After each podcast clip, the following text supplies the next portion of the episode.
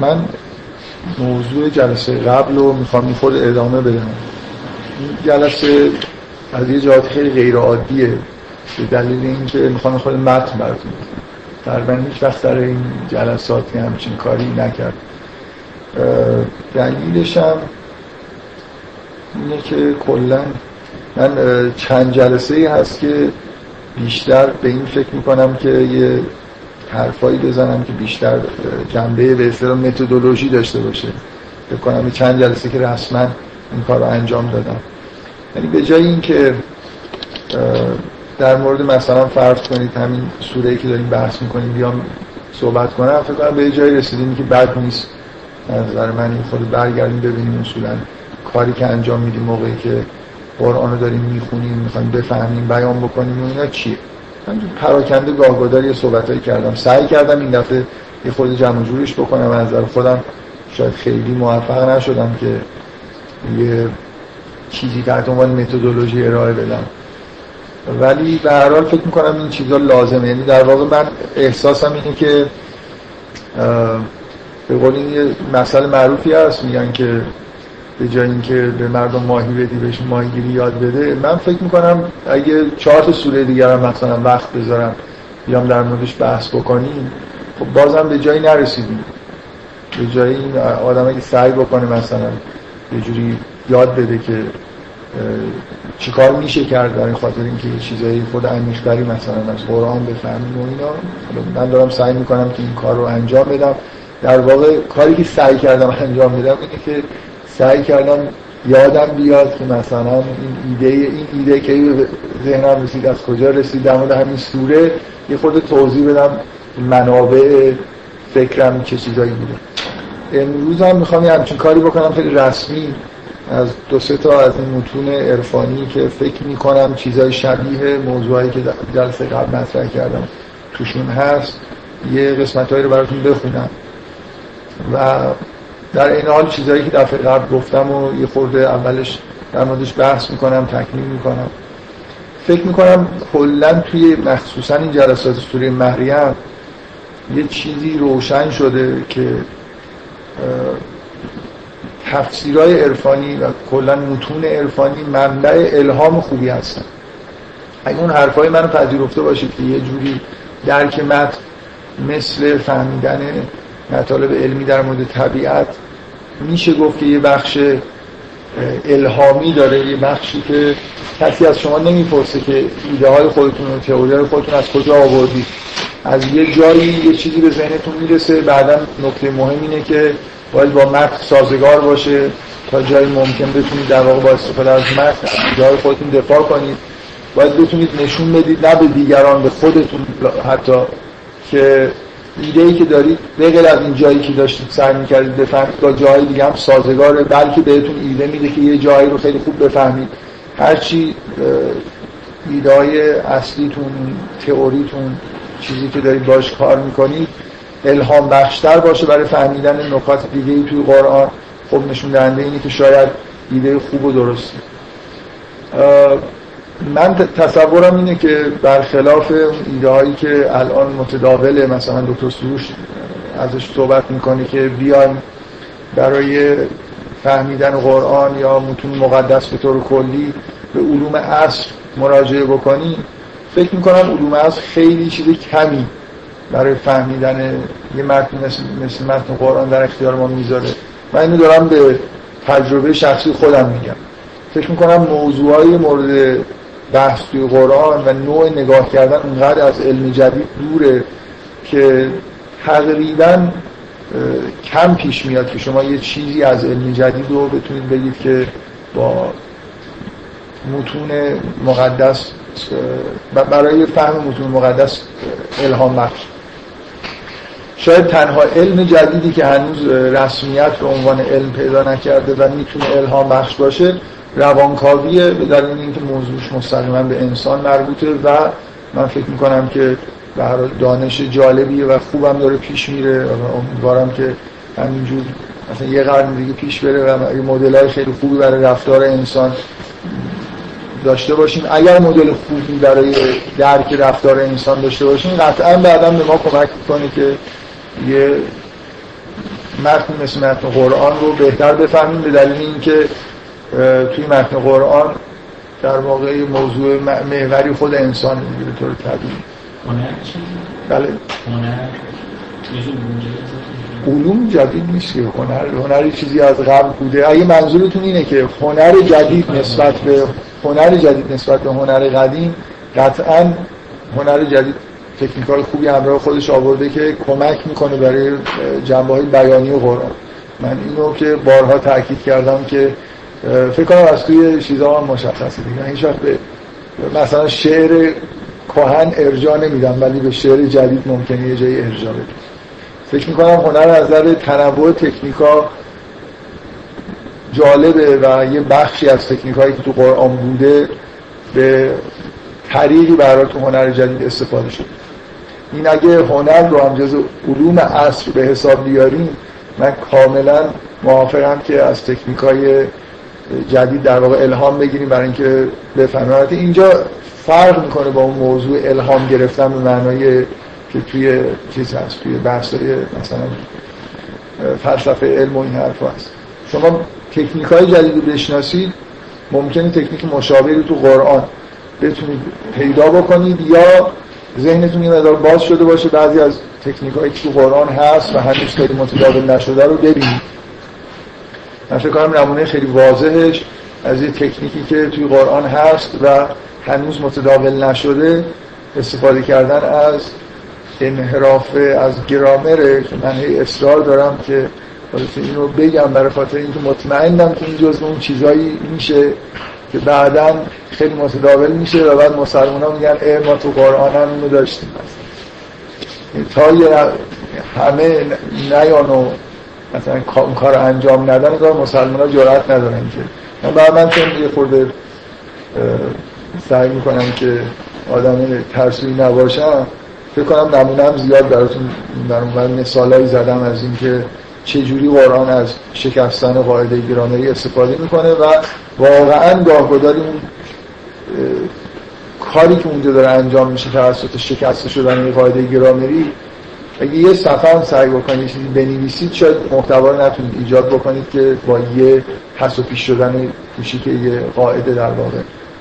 به وجود من جلسه گذشته یه بحثایی کردم. در اگه یادتون باشه من از اولی که بحث در مورد سوره مریم رو شروع کردم ولی اون جلسات اول اصلا فصوص الحکم آوردم سر کتاب و قول دادم که یه خورده درباره تفسیر عرفانی و متون عرفانی یه صحبتهایی تو کلاس بکنم. امروز فکر کنم اوج این کاره که دیگه با خودم مثلا کتاب آوردم چند تا متن از دوله سمنانی و از لاهیجی می‌خوام براتون بخونم که مرتبط با بحثای دفعه قبل تا الان بیشتر از همون فصوص الحکم یه چیزای ایده کلی رو گفتم.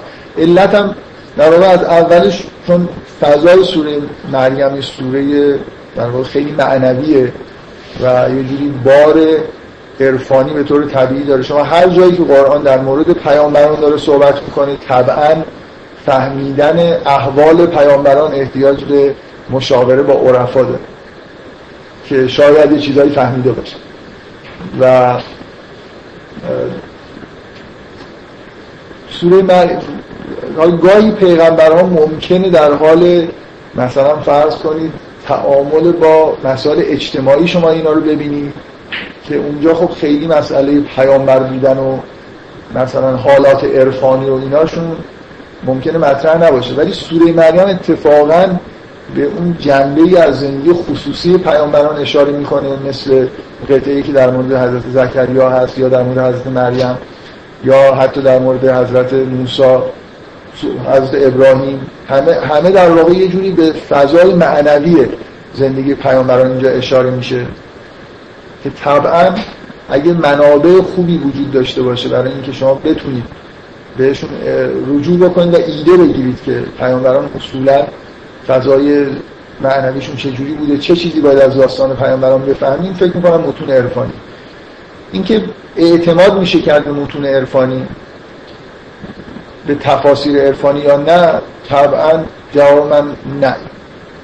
علت این کتاب آوردم براتون اینی که و میگم این جلسه با جلسات دیگه فرق داره. من هیچ کدوم این چیزایی که براتون خواهم خوند رو تایید نمی‌کنم. برای اینکه نمی‌دونم درست از کجا بفهمم درست یا نه. اگه مثلا فرض کنید علاوه دوله سنان میگه که در مراحل سیر سلوک عرفانی تو فلان مرحله من نور سبز می‌بینم از کجا بدونم می‌بینه یا نمی‌بینه من که نمی‌بینم. من توی اون سیر و سلوک عرفانی نیستم که بگم به توالی اختلاف هست بین نجم الدین کبرا و علاء دوله سمنانی از داره توالی رنگا. من از کجا بدونم کدومشون دارن راست میگه اصلا رنگ می‌بینن یا نمی‌بینن؟ اینکه یه نفر اگه خودش این سیر و سلوک رو به اصطلاح این مراحل رو طی کرده باشه شاید بتونه از شهود شخصی خودش قضاوتی بکنه که کی داره راست میگه کی داره درست کی داره اشتباه می‌کنه. و کاری که من می‌تونم بکنم اینه که از ایده هایی که اینجا وجود داره استفاده بکنم. ببینم اینا ایده های خوبی میدن برای اینکه یه مشکلی رو تو قرآن آدم حل بکنه. فقط ایده بگیریم. مثلا من کار ندارم به اینکه مثلا فرض کنید اینا واقعا شهود کردن یا نه. شما فکر کنید این متن مثلا این متن از یه جایی پیدا کردم نمی‌دونم نویسنده‌اش چه آدمیه متقلبه یا نه. کاری ندارم به اینکه هیچ ارجایی نمیدم به اینکه این حرفو چون ابن عربی زده یا اینو چون لاهیجی گفته. یا علا دوله سندانی خیلی آدم خوبی بوده پس من اینجوری اعتماد بکنم. من هیچ اعتمادی به هیچ کدوم این متون ندارم. فکر می‌کنم که قطعا توی شهود عرفانی همه این عرفا یه خلل در واقع وارد می شده و خلل به چه معنا؟ اینکه ممکنه رنگ نوری که اینا در مراحل سیر و سلوک خودشون دیدم به بعضی از مسائل شخصی خودشون مربوط باشه. یعنی به ویژگی های ذهن خودشون. شاید یونیورسال نباشه. شاید نمونهش این که مثلا نجم الدین کبرا و علا دوله سمنانی خیلی در تعبیر رنگا با هم دیگه توافق ندارن. حالا من دفعه قبل اشاره این موضوع رنگا کردم. قصدم نداشتم این جلسه حتما این کارو بکنم ولی یه جوری شد تصمیم گرفتم که چند تا از این قطعه رو بکنم مستقلا اینا موضوع جالبی هست و ممکنه علاقه من بشید خودتون متن رو تهیه کنید بخونید. ولی کاری که من دارم می‌کنم اینه. من فکر می‌کنم یه جاهایی توی قرآن وقتی که مثلا فرض کنید درباره زندگی درونی و معنوی پیامبران شما یه چیزهایی می‌بینید و می‌خواید سعی کنید درک بکنید که اینا چی هستن یه راهنمای خوب می‌تونه برای اینکه پیامبران خود دور از ذهن ما شاید هستن. یه راهنمای خوب می‌تونه بعضی از مکاشفات و متون مثلا عرفانی باشه. ولی اینکه اینا کاملا هم دقیق نگفته باشن. ولی ممکنه ایده های خوبی بهتون بدن یه جهتی رو بهتون نشون بدن که بعدا شما بتونید فکرای بهتری رو تولید بکنید با متن مثلا سازگار باشه. من یه استفاده یادتون باشه. جلسات اول در مورد اینکه چه تفسیری ما داریم از اینکه چرا نشانه وعده تولد یحیی برای زکریا این قرار داده میشه که سه روز نمی‌تونه صحبت بکنه. اگه یادتون باشه من از یه قطعه ای از ابن عربی از فصوص الکم چیزی نقل کردم و گفتم که به دلایلی این خیلی می‌خوره به اینکه موضوع مربوط به این باشه.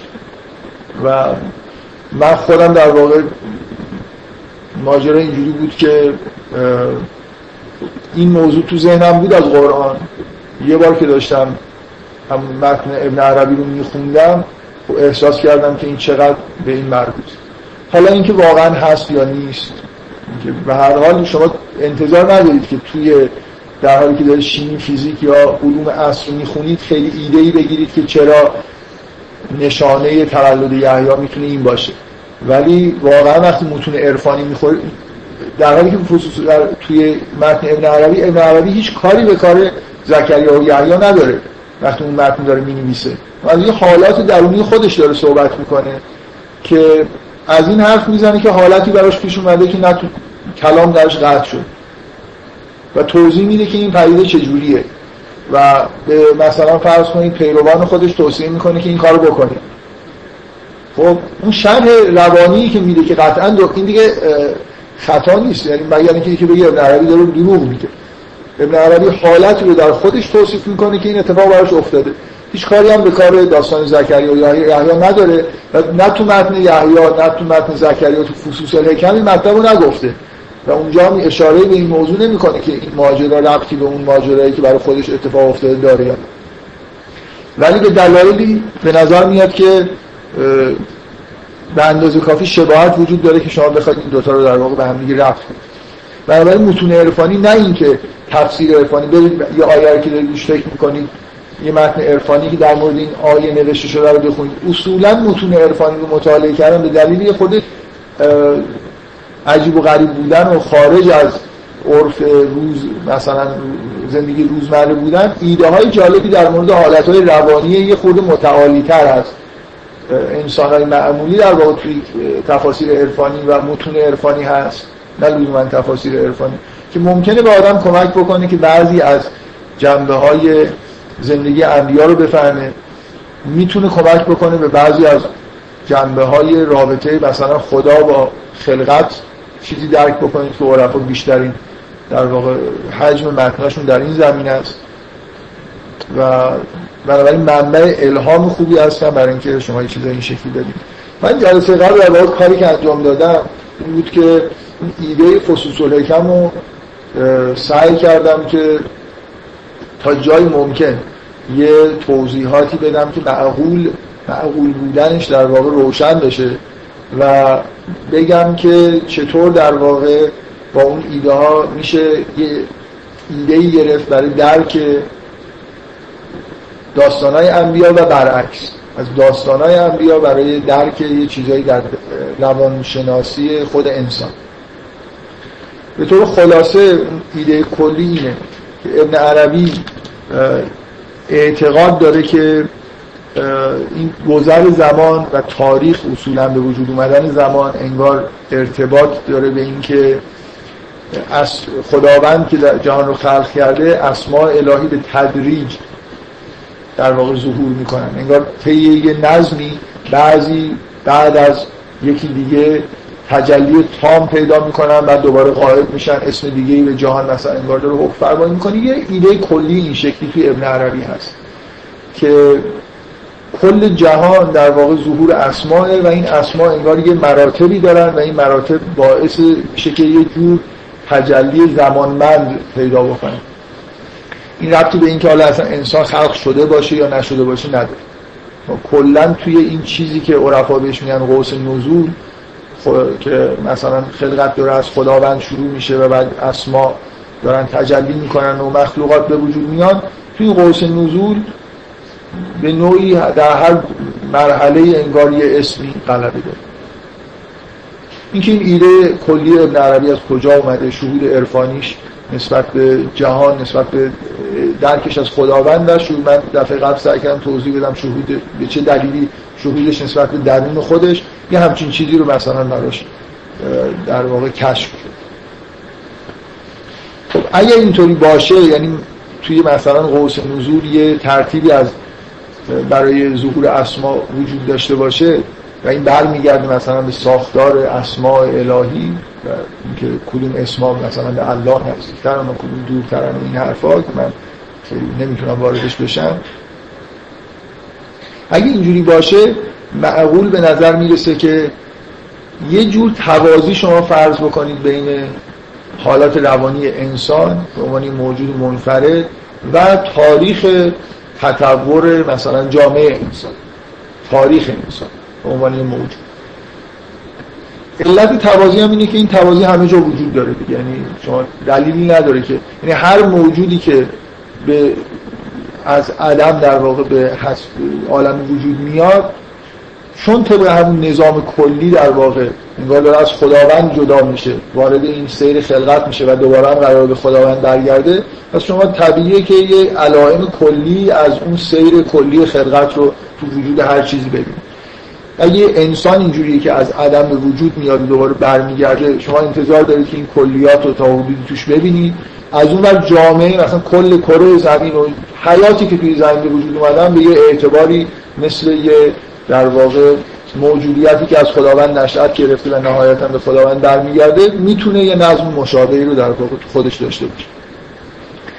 مخصوصا اگه مثل ابن عربی اعتقاد داشته باشید که اصلا تاریخ تاریخ انسان تاریخ انبیا بخش عمده در واقع تاریخ از نگاه ابن عربی با توجه به محوریتی که برای انسان در عالم هستی قائله تاریخ انسانه و اینکه شما در طول تاریخ انسان مهمترین چیزی که دارید ظهور انبیاست و اینا باید یه جوری بنابراین به ظهور اسما رفت باشن. ایده کلی ابن عربی بود که هم توجیه می‌کنه که چرا فصوص الحکم اینجوری نوشته شده و ایده فصوص الحکم چیه که هر پیغمبری رو اسم در واقع متناظرش رو پیدا بکنه و سعی بکنه که نشون بده که چطور غلبه این اسم بعضی از رفتارهای پیغمبر قومش رابطه بین پیغمبر با قومش و حتی مجازات که برای قوم تعیین شده رو توجیه می‌کنه.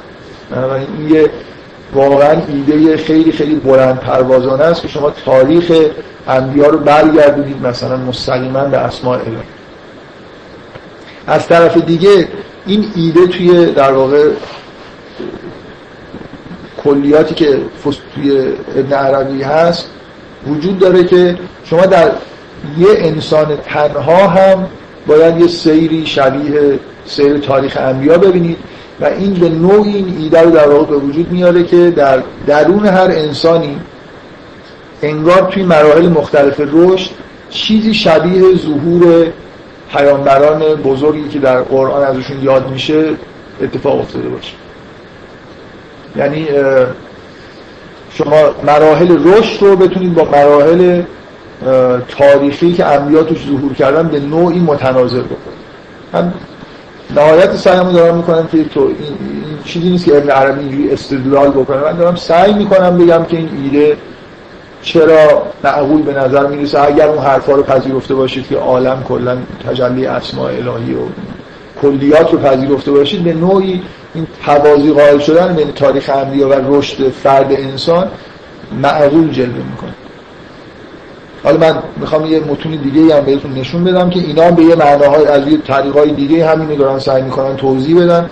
مخصوصا شاید توی متنی که از سمنانی می‌خونم که اصلا سمنانی این موضوع رو اساس تفسیر کل قرآن می‌گیره ولی اینکه تفسیرش رو هیچ وقت همون نکرده ولی یه جایی وعده داده بود که کل قرآن رو همینجوری تفسیر بکنه. یعنی هفت بطن قرآن رو با هفت پیامبری که در واقع در درون ما هست یه جوری تفسیر بکنه. حالا نمونه های از این تفسیرش در واقع وجود داره.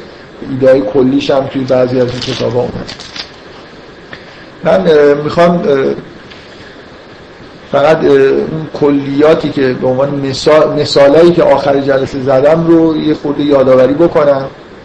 اگه کسی روشون بحث داره من حقیقتش نمی‌دونم که چقدر این نوع نگاه های به اصطلاح سمبولیک مشکل ممکن ایجاد بکنه در نگاه اول یا نه جذاب باشه. من بعد از جلسه احساس کردم که بعضیا خیلی خوششون اومده و بعضی هم خیلی با شک و تردید نگاه می‌کنن که اصولا اینجوری نگاه کردن خیلی چیز نباشه.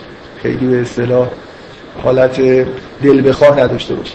این من یه نکته ای که مدام روش تاکید می‌کنم اینه که هیچ حوازی به نظر من به طور کامل اینجا وجود نداره جلسه قبل اینو هی اصرار داشتن که اصلا این نتیجه گیری کردن که الان من برم مثلا فرض کن داستان ابراهیم رو بخونم و هر چیز جزئی که اونجا دیدم و سعی کنم به یه چیزی در روان انسان ربط بدم این کاملا فکر کنم این اپروچ یه جوری بیماریزاست باعث میشه نه داستان ابراهیم رو دیگه بفهمید نه بفهمید درون خودتون چه خبر اینکه یه توازی کلی وجود داره به نظر من معقوله. من سعی کردم جلسه قبل مثالایی بزنم که به نوعی نشون بده که این توازی می‌تونه معنی دار باشه.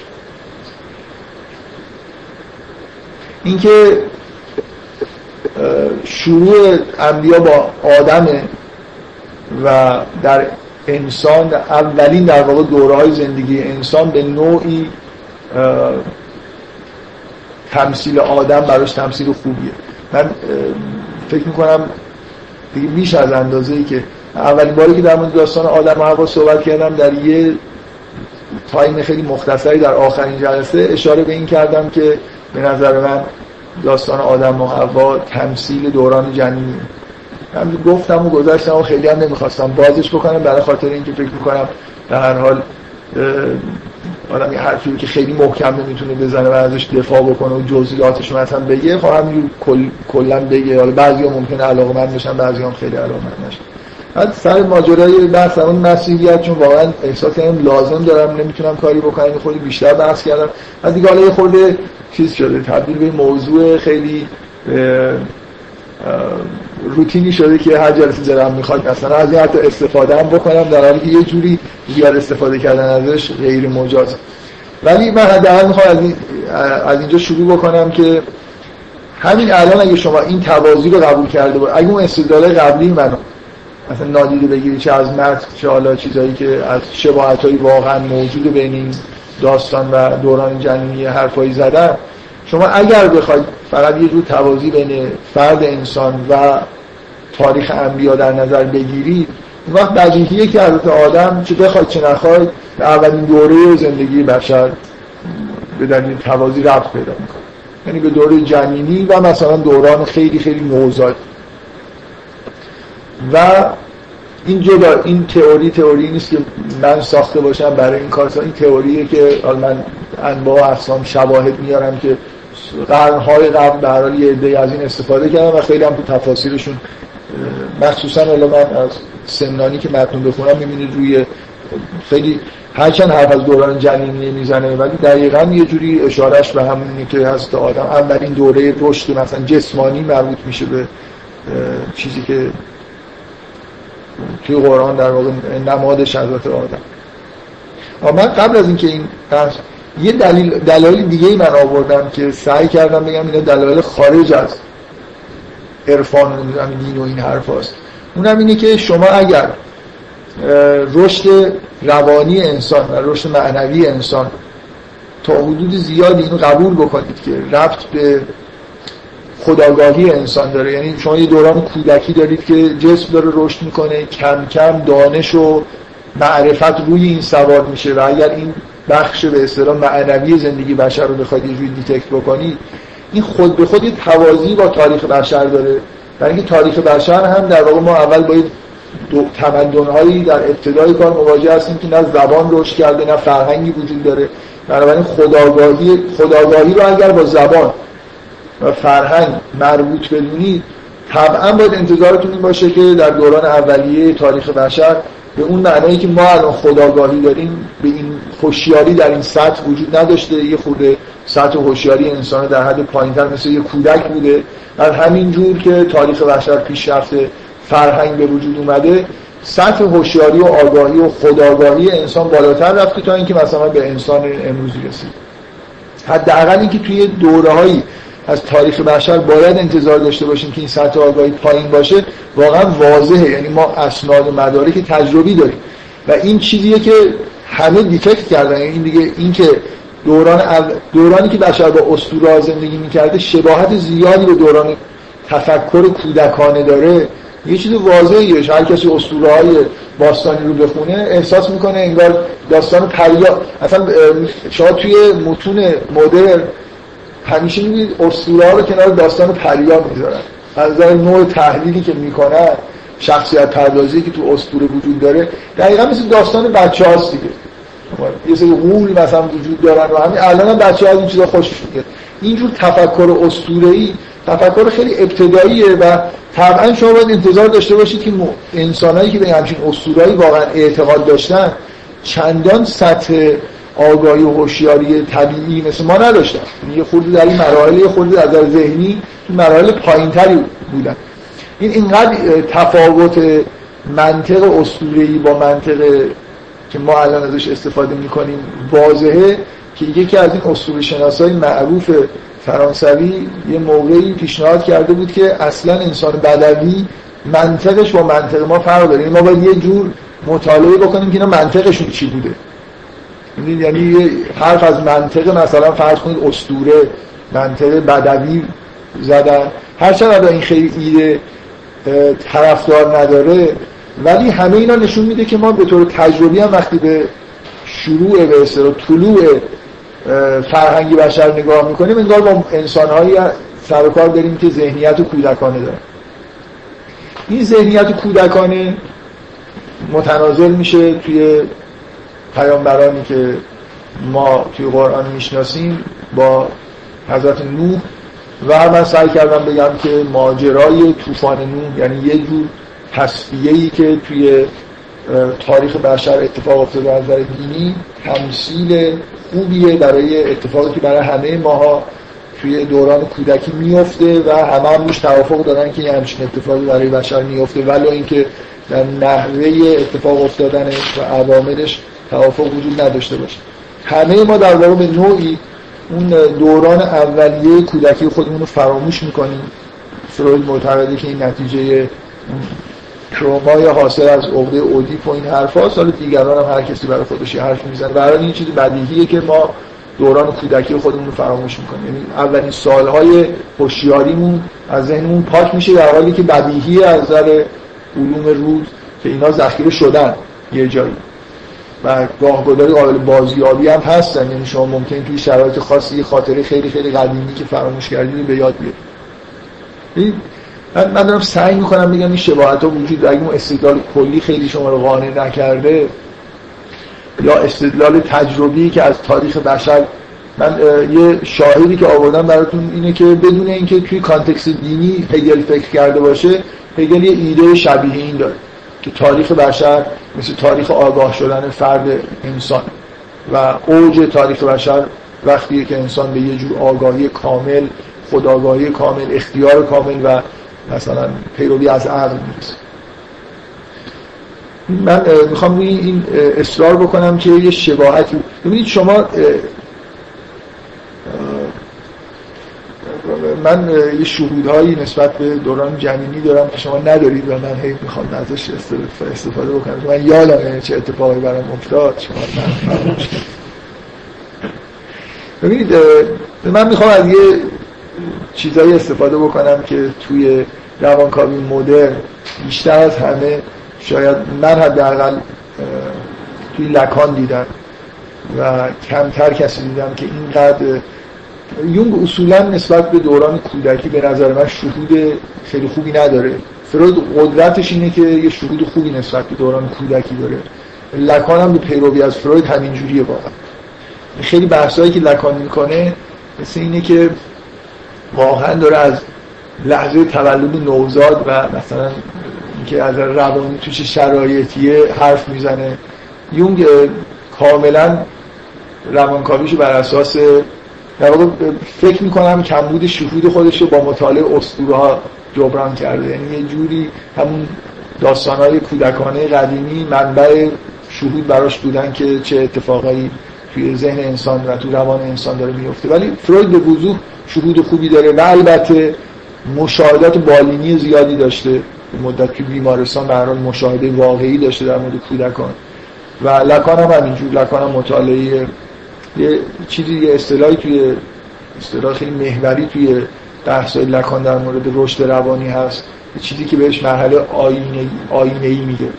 جایی که کودک می‌تونه تصویر خودش رو توی آینه ببینه و برخلاف همه موجودات موجودات زنده غیر از بشر که یا نمی‌فهمن اصلا تصویر رو نمی‌بینن و توجه بهش نمی‌کنن یا اگرم ببینن میترسن و یه جوری انگار نمی‌فهمن که این تصویر منه. یه جوری با شگفتی مثلا پرنده ها می‌بینن و ممکنه سعی کنن ارتباط برقرار کنن با تصویر خودشون. در همین پریوزایی که از این ایمیل هایی که احتمالا شما هم جزو این گروه هایی که تصاویر رو نمی‌دونم فیلم های جالب میفرستن من اخیرا چند از دوستان من برای من یه ایمیل هایی میفرستن. پریروز یه چیزی برای من فرستادن که دقیقا این بود که یه میمونی داشت آبای آینه بازی می‌کرد و اینا و یه دفعه انگار تصویر خودش دید پرید. مثل اینکه چیز وحشتناکی آینه رو انداخت و فرار کرد. اینکه یه میمونی یه دفعه توی آینه از کجا ظاهر شده اینا یه چیز وحشتناک انگار دید. لکن توضیح میده که در ابتدای دوران حیات نوزاد یه مرحله وجود داره که انسان نوزاد خودش رو توی آینه میبینش به عنوان تصویر خودش. اینو شناسایی می‌کنه و نه تنها نمیترسه خیلی هم سرگرم میشه باش. یه ویژگی خاص روانکاوی کودک. من می‌خوام به این قبل از این اشاره بکنم که از نظر لکان اصطلاحات لکانی رو واقعا نمی‌خوام خیلی به کار ببرم. عجیب و غریب ترین و از اصطلاحات خیلی هم زیاد روانکاوی لکان پر از اصطلاحات یه کتاب خوبی چاپ شده تحت عنوان واژگان لکان هرچند کوچیکه ولی فکر می‌کنم کتاب خیلی جالبیه و خیلی هم خوب ترجمه شد یه چیزی یه اصطلاحی تو لکان هست. تحت عنوان غیر. غیر. و یه غیر کوچیک داریم. یه غیر بزرگ. که لکان غیر بزرگ رو با اوی بزرگ نشون میده و غیر کوچیک رو با اوی کوچیک. این مشاهده مشاهده قطعیه که وقتی کودک متولد میشه یه جوری تمایز خودش رو با جهان درک نمی‌کنه. تمایز جهان, جهان هنوز در نظرش متمایز نیست. اینکه خود من یه موجودم مادرم یه موجود دیگه است این مادره. اصلا خیلی این چیزها رو طول می‌کشه یه مدتی طول می‌کشه تا کم کم اشیا در چون چشم بچه خوب نمی‌بینه. یه حس خیلی گنگ و کلی داره. توی جنین که بوده که اصولا چیزی رو درک نمی‌کرده به عنوان چیزی متمایز. کاملا توی حالت انگار وحدت با جهان به سر میبرده. در تولدش یه جور تمایز داره کم کم شکل می‌گیره. به تمایز بین خودش و جهان و تمایز جهان. به هر حال از نظر لکان فکر می‌کنم ایده توی خیلی های دیگه که روانشناسی کودک رو مطالعه کردن هست. مطالعه شده لکان خیلی با یه زبان خاص خودش خوب بیان می‌کنه این مسئله رو. کودک با یه غیر بزرگ سر کار داره. همه چیزی که در مقابلش هست یه چیز منسجمیه. و به خودش هم که چندان توجه نداره. بنابراین یه چیز انگار مرکز توجه کودکه و اونم یه غین توی فارسی هم ترجمه می‌کنن یه غین بزرگ نیستن به اوی بزرگ. کم کم این غیر بزرگ یه جور تمایز پیدا می‌کنه. از نظر لکان تبدیل میشه به مادر. یعنی یه دوره ای وجود داره. این هم باز نظر روانکاوای دیگه روانشناسایی که مطالعات بالی می‌کردن به نظر درست میاد. یه جور اتحادی کودک با مادر پیدا می‌کنه. حالا تمایز انگار همه چیز مادر دیگه. نه می‌فهمید یا نه؟ همه هر چی در بیرون هست مادره. اولا مادر رو به عنوان یه چیز کلی می‌بینه. یعنی حتی جسم مادر رو براش تفکیک شده نیست خیلی چیزا. این دست مادره. این کودک با یه با جهان مواجهه و این جهان به نظرش یه چیزه. و طول می‌کشه تا اینکه این مرحله مدتی طول می‌کشه تا کودک نسبت مادر حس تمایز خودش و تمایز مادر با چیزهای دیگه ای که در جهان هست رو در واقع پیدا بکنه. این چیزهایی که توی لکان هست. که من سعی می‌کنم اشاره در واقع بکنم که فکر می‌کنم با یه چیزی توی تاریخ انبیا می‌تونه تطبیق داده بشه. در واقع اولین نوع ارتباط های آگاهانه کودک با جهان آگاهی خیلی خیلی مبهم و گنگ و غیر تفکیک نشده. تا برای کودک به جایی می‌رسه که تمایز خودش رو درک می‌کنه. اشیاء بیرونی رو یه جوری تمایزشون رو درک می‌کنه. به دلیل این در واقع ابتدایی بودن این درک چون خیلی واضحه که تصورتون این باشه که ذهن کودک و شناختهای کودک توی یکی دو سال اول زندگی از جهان خیلی خیلی پرت و در واقع نادرسته. مثلا همه بچه ها یه جور تصورات جاندار پندارانه به استفاده از میز و صندلی و همه چیز به نظرشون. یعنی ببینید هنوز وقتی می‌فهمه که من یه موجودم موجودات دیگه هم موجودات دیگه هستن حالا با یه مدت طول می‌کشه بفهمه که همه مثل من نیستن. بعضی جاندارن بعضی دوران رو بشر توی ماهای اول و یک دو سال اول طی می‌کنه تا از این آشفتگی ذهنی که اول فکر می‌کنه که همه چیز نمی‌دونم یه دونه است. بعد منم و مادرم بعد نمی‌دونم همه چیز مادرم نیست. اینکه فروید هم این تاکید داره که این طول می‌کشه تا کودک یه جوری تما... برای مادرش رو به عنوان موجود متمایز مثلا درک بکنه. یه مورد برای کسایی که خوندن یا دوست دارن نگاه بکنن. یه شرح مفصلی فروید داره در مورد بازی تحت عنوان بازی فورت دا که بازی متداولی نیست. بچه رو در حال یه بازی دیده و داره سعی می‌کنه بگه که این چه ربطی به مسئله جبران فقدان مادر داره که در واقع مادرش ترکش کرده. یه جوری این جبران این بازی بازی که این بچه اختراع کرده و یه جوری در واقع نبود مادر رو داره چیز می‌کنه به اصطلاح توسط این بازی انگار تحمل می‌کنه جبران می‌کنه. من چیزی که می‌خوام بگم اینه چون تصورتون باید این باشه که ما به طور طبیعی حتی اگر شاید حتی اگه پیغمبرم بودیم توی ماها و سال اول زندگیمون کلی معرفت اشتباهی تو ذهنمون اومده. اینکه این صندلی جاندار نیست من فکر می‌کنم جانداره و الی آخر. کلی غلط در واقع تصورات غلط از جهان توی ذهن کودک شکل می‌گیره. این این اتفاق لازم نیست که واقعا به طور تجربی شما می‌تونید توی تاریخ بشر هم ببینید. یعنی قرنهای اول تاریخ بشر از ابتدای پیدایش تا وقتی که یه تمدنی شکل می‌گیره و یه فرهنگی شکل می‌گیره مثلا پر از جاندار پنداری. سرخپوستا که تا همین آخرش هم همچنان نسبت به طبیعت همین احساس ها رو داشتن. یعنی تمایز گذاری توی فرهنگ بشر به وجود اومده زبان به وجود اومده در حد ابتدایی. ولی واقعا احساسی که نسبت به طبیعت وجود داره خیلی کودکان است. بفهم چرا دقیقا این غلطه؟ قبول که مثلا در این دور که این صندلی مثل کرد ولی که اینها هم یعنی به نظر که یک شواهد وجود داره که اینجوری باید نگاه کنید که همه چیز دارن تصمیم میگردید یک جور در همه چیز. اجازه اون یه بحث جداست اینا رو با دیگه قاطی نکن. بچه وقتی سرش می‌خوره به صندلی مادرش صندلی رو می‌زنه و بچه آروم میشه. از اینکه صندلی تنبیه شده. مسئله تصویح و نمی‌دونم شعور من, من نمی‌دونم صندلی تصویح بکنه یا نه. ولی اینکه اینکه شما مثلا یه دید عرفانی داشته باشید نسبت به یه جور شعور باطنی در همه موجود با اینکه فکر کنید که این منو زده و من الان باید اینو بزنمش خیلی فرق داره. در واقع اینکه من فکر کنم همه دنیا مثل خود منه شما عرفا که فکر نمی‌کنن کوه. اگه تسبیح میگه یعنی مثلا این زیر یه تسبیح داره داره مثلا یا الله یا الله میگه. اینکه اون هیته وجود خودش یک نوع مثلا تسبیح داره میگه پرنده هم این کارو می‌کنه. این خیلی یه چیزه این یه چیز معرفتیه که بعدها باید بهش برسیم. نه یه چیز ابتدا. ابتدایش اینه که من اول اصلا نمی‌فهمم که من کیم دنیا چیه با هم تمایز دارم. بعدم وقتی می‌فهمم فکر می‌کنم همه مثل من یعنی هر چی تو خودم هست یه نکته اساسی اینه دیگه.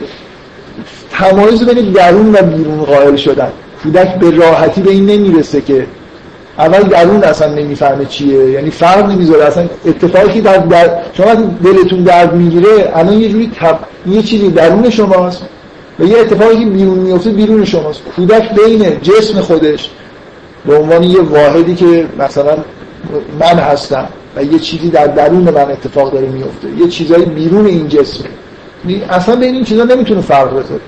شما وقتی چیزی می‌بینید بین این چیزی که می‌بینید با تخیلات خودتون فرق می‌ذارید بذار نه این اتفاق حالا که این بحث ادامه پیدا کرد. این نکته اساسی اینه دیگه. تخیل و واقعیت. ما الان آدمی که بین تخیل و واقعیت فرق نمی‌ذاره اصطلاحا حس واقعیت رو از دست داده رو میگیم دچار بیماری اسکیزوفرنی. همه کودکان به معنای اسکیزوفرنی دارن من فکر می‌کنم انسان در دوران ابتدای تاریخش میشه گفت اگه اگه اسم این بیماری بیماری بخوایم براش بذاریم همینه. یعنی بشر دوران نخستین بین خیال خودش با چیزی که واقعا اتفاق افتاده خیلی فرق نمی‌ذاره و اسطوره های مقدار منشأش همین جاست دیگه. میگن یه حرف جالبی که در مورد اسطوره می‌زنن میگن اسطوره ها رویاهای جمعی بشر هستن. انگار در بیداری همه با هم دیگه خواب اینکه خورشید رو ببینن تخیلاتی تو ذهنشون میاد چون بچه واقعا ممکنه خورشید رو ببینه به صورت یه قهرمانی که داره از اونجا چیز می‌کنه. یا من مثلا فرض کنید این اسطوره چرخ خورشید. خب شاید یه شباهتایی به چرخ داره ممکنه آدم فکر کنید داره قل می‌خوره. شما الان یه جوری بعد از اینکه رشد کردی خب می‌فهمید که اینا تخیلن. اگه یه روزی یه دفعه همه ما ممکنه حتی همین الان تو این سن و سال باید یه خیالی به ذهنمون برسیم خب فوری به دلایلی تشخیص میدیم که این خیال بود.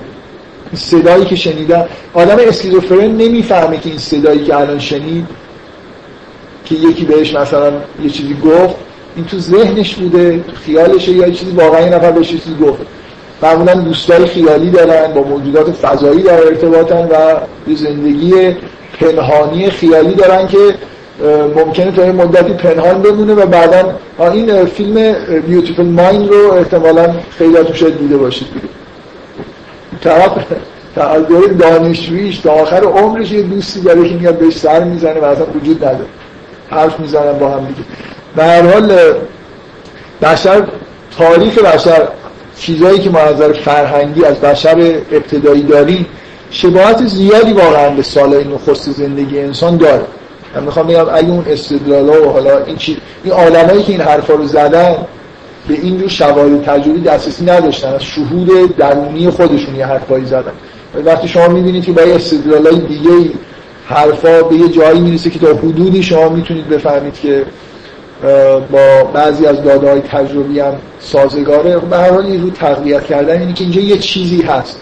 من همیشه وقتی یه چیز یعنی حرفای عرفانی رو می‌خونم چون کامل نمی‌فهمم گاهی ولی حس می‌کنم یه چیزی به یه چیز واقعی دارن اشاره می‌کنن. ممکنه همش درست نباشه. ممکنه رنگا رو درست دارن نمیگن. مثلا رنگ مهم نباشه. ولی این که آدم حس می‌کنه که یه واقعیتی تو این حرفا هست. توی ایده های ابن عربی تو فصوص الحکم واقعیت هایی هست.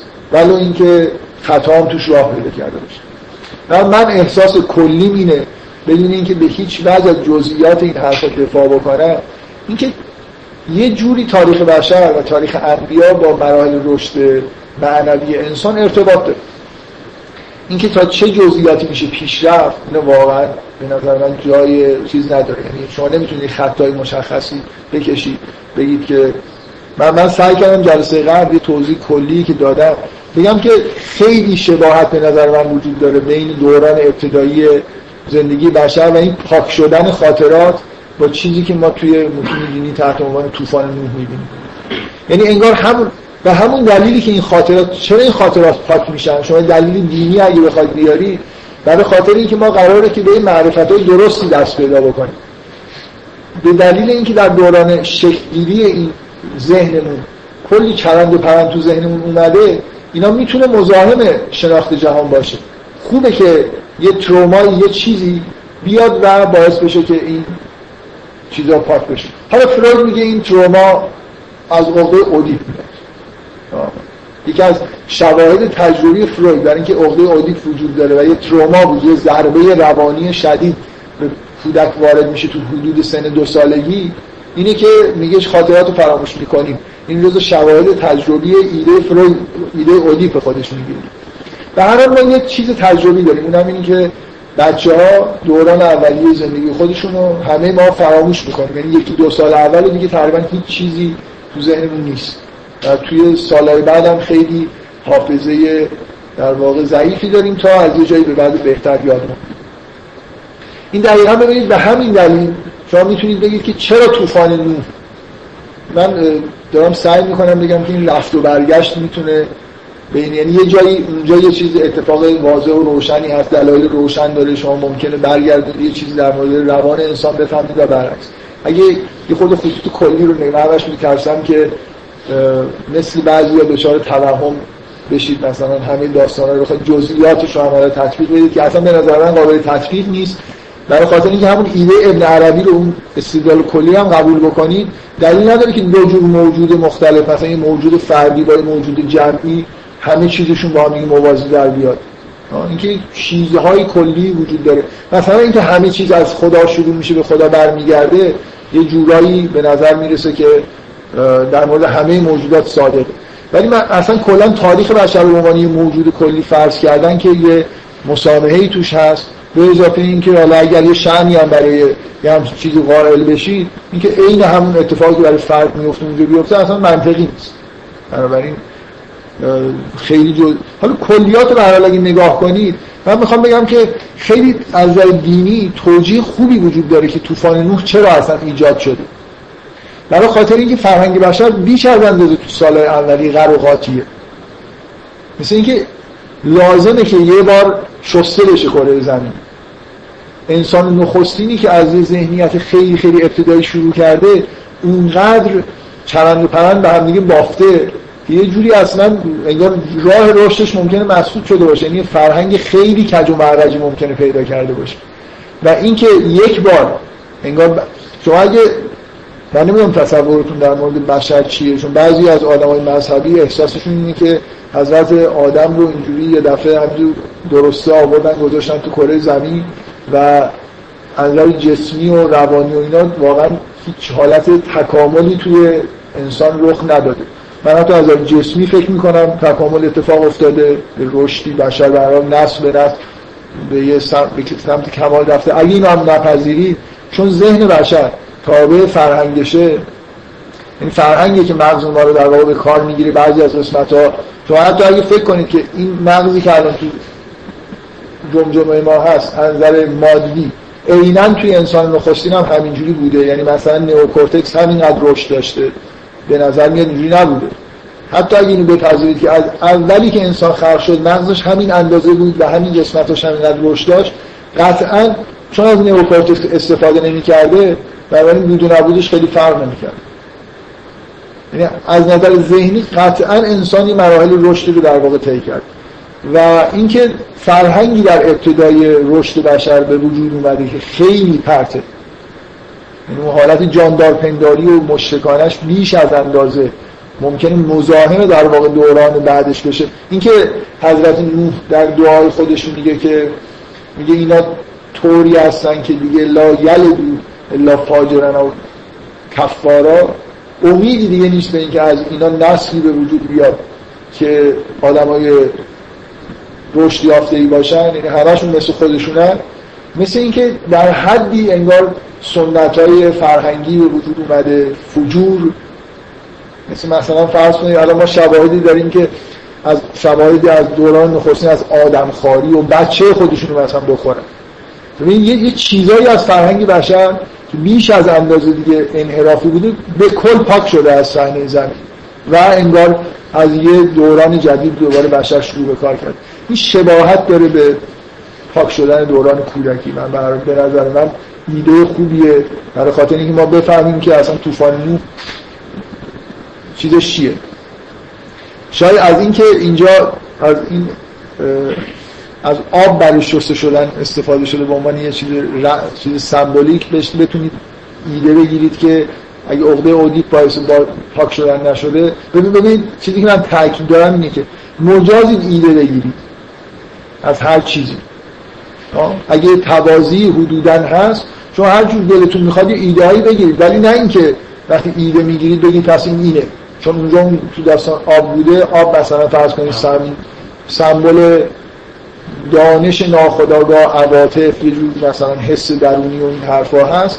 پس من نتیجه می‌گیرم که ایش این اتفاق در زندگی بشر افتاد ولی به هر حال اینکه ایده ها رو می‌تونید چک بکنید چیز شبیه اگه اینجا پیدا کردید به هر حال مثل یه منبع الهام می‌تونید به اون داستان رو نگاه کنید. من دفعه قبل این چیزها رو گفتم خیلی تاکید نکردم که فکر می‌کنم اگه بخوایم حرفا رو در واقع یه خود دقیقش بکنیم میشه حضرت آدم رو یه جوری همونطور به همون چیزی که من قبلا می‌گفتم برگردونیم بیشتر به دوران جنینی به دوران شکلگیری جسم انسان برگردونیم. نوح رو انگار به دوران شکلگیری ذهن انسانی به معنای برگردونیم و بعد از یه جایی به بعد بعد از نوح ابراهیمه که من دفعه قبل سعی کردم بگم که به نوعی ابراهیم به دوران بلوغ انگار داره اشاره می‌کنه. جایی که انسان به مرحله رسیده که می‌تونه حکم دریافت بکنه. اون چیزی که در قرآن تحت عنوان بلغ اشد دهو چند بار مثلا ازش. به یه مرحله رسیدن از نظر جسمانی و روانی که می‌تونه تکلیف به عهده بگیره و به همین دلیله که ابراهیم در واقع من مبدع رسالت جهانی و نزول شریعت و این من می‌خوام به یه داستان خاص اشاره بکنم و برم متن براتون خود بخونم. شما سوالتون رو بپرسید. ببخشید. این راست شما با چیزی که اول هستیم خودمون زیاد تحلیل نمی‌کنیم قدیمی ها خب اونایی که سمبولیک فکر می‌کردن به من از جهات خیلی رو کامل‌تر بوده من میگم که میگه که بگیم که اونا خیلی آدمان عقب افتاده بودن حالا ما پیشرفت کردیم و اینا. یا مثلا بچه ها خیلی مثلا قبلشون پایین حالا ما خیلی تفنجبی این نظر این حالت رو که آدم خیلی خداگاهی پیدا می‌کنه مثلا بگیم یه جوری خاموش شدن حدوده. این با اون داره متناظرش بکنه خیلی اتفاق خوشایندی هم نیست همچین واقعا که زمان سبولی رو قبول داشتن. جلسه قبل نفر سوال کردن. توضیح دادن بعد از جلسه یا تو جلسه یادم نیست ببینید حرفی که شما دارید می‌زنی مثل اینه که من بگم که فکر بعد از جلسه یه نفر از من سوال کرد. خب این یه بحثیه دیگه. ما به دوران گذشته دوران اسطوره‌ای چجوری نگاه کنیم؟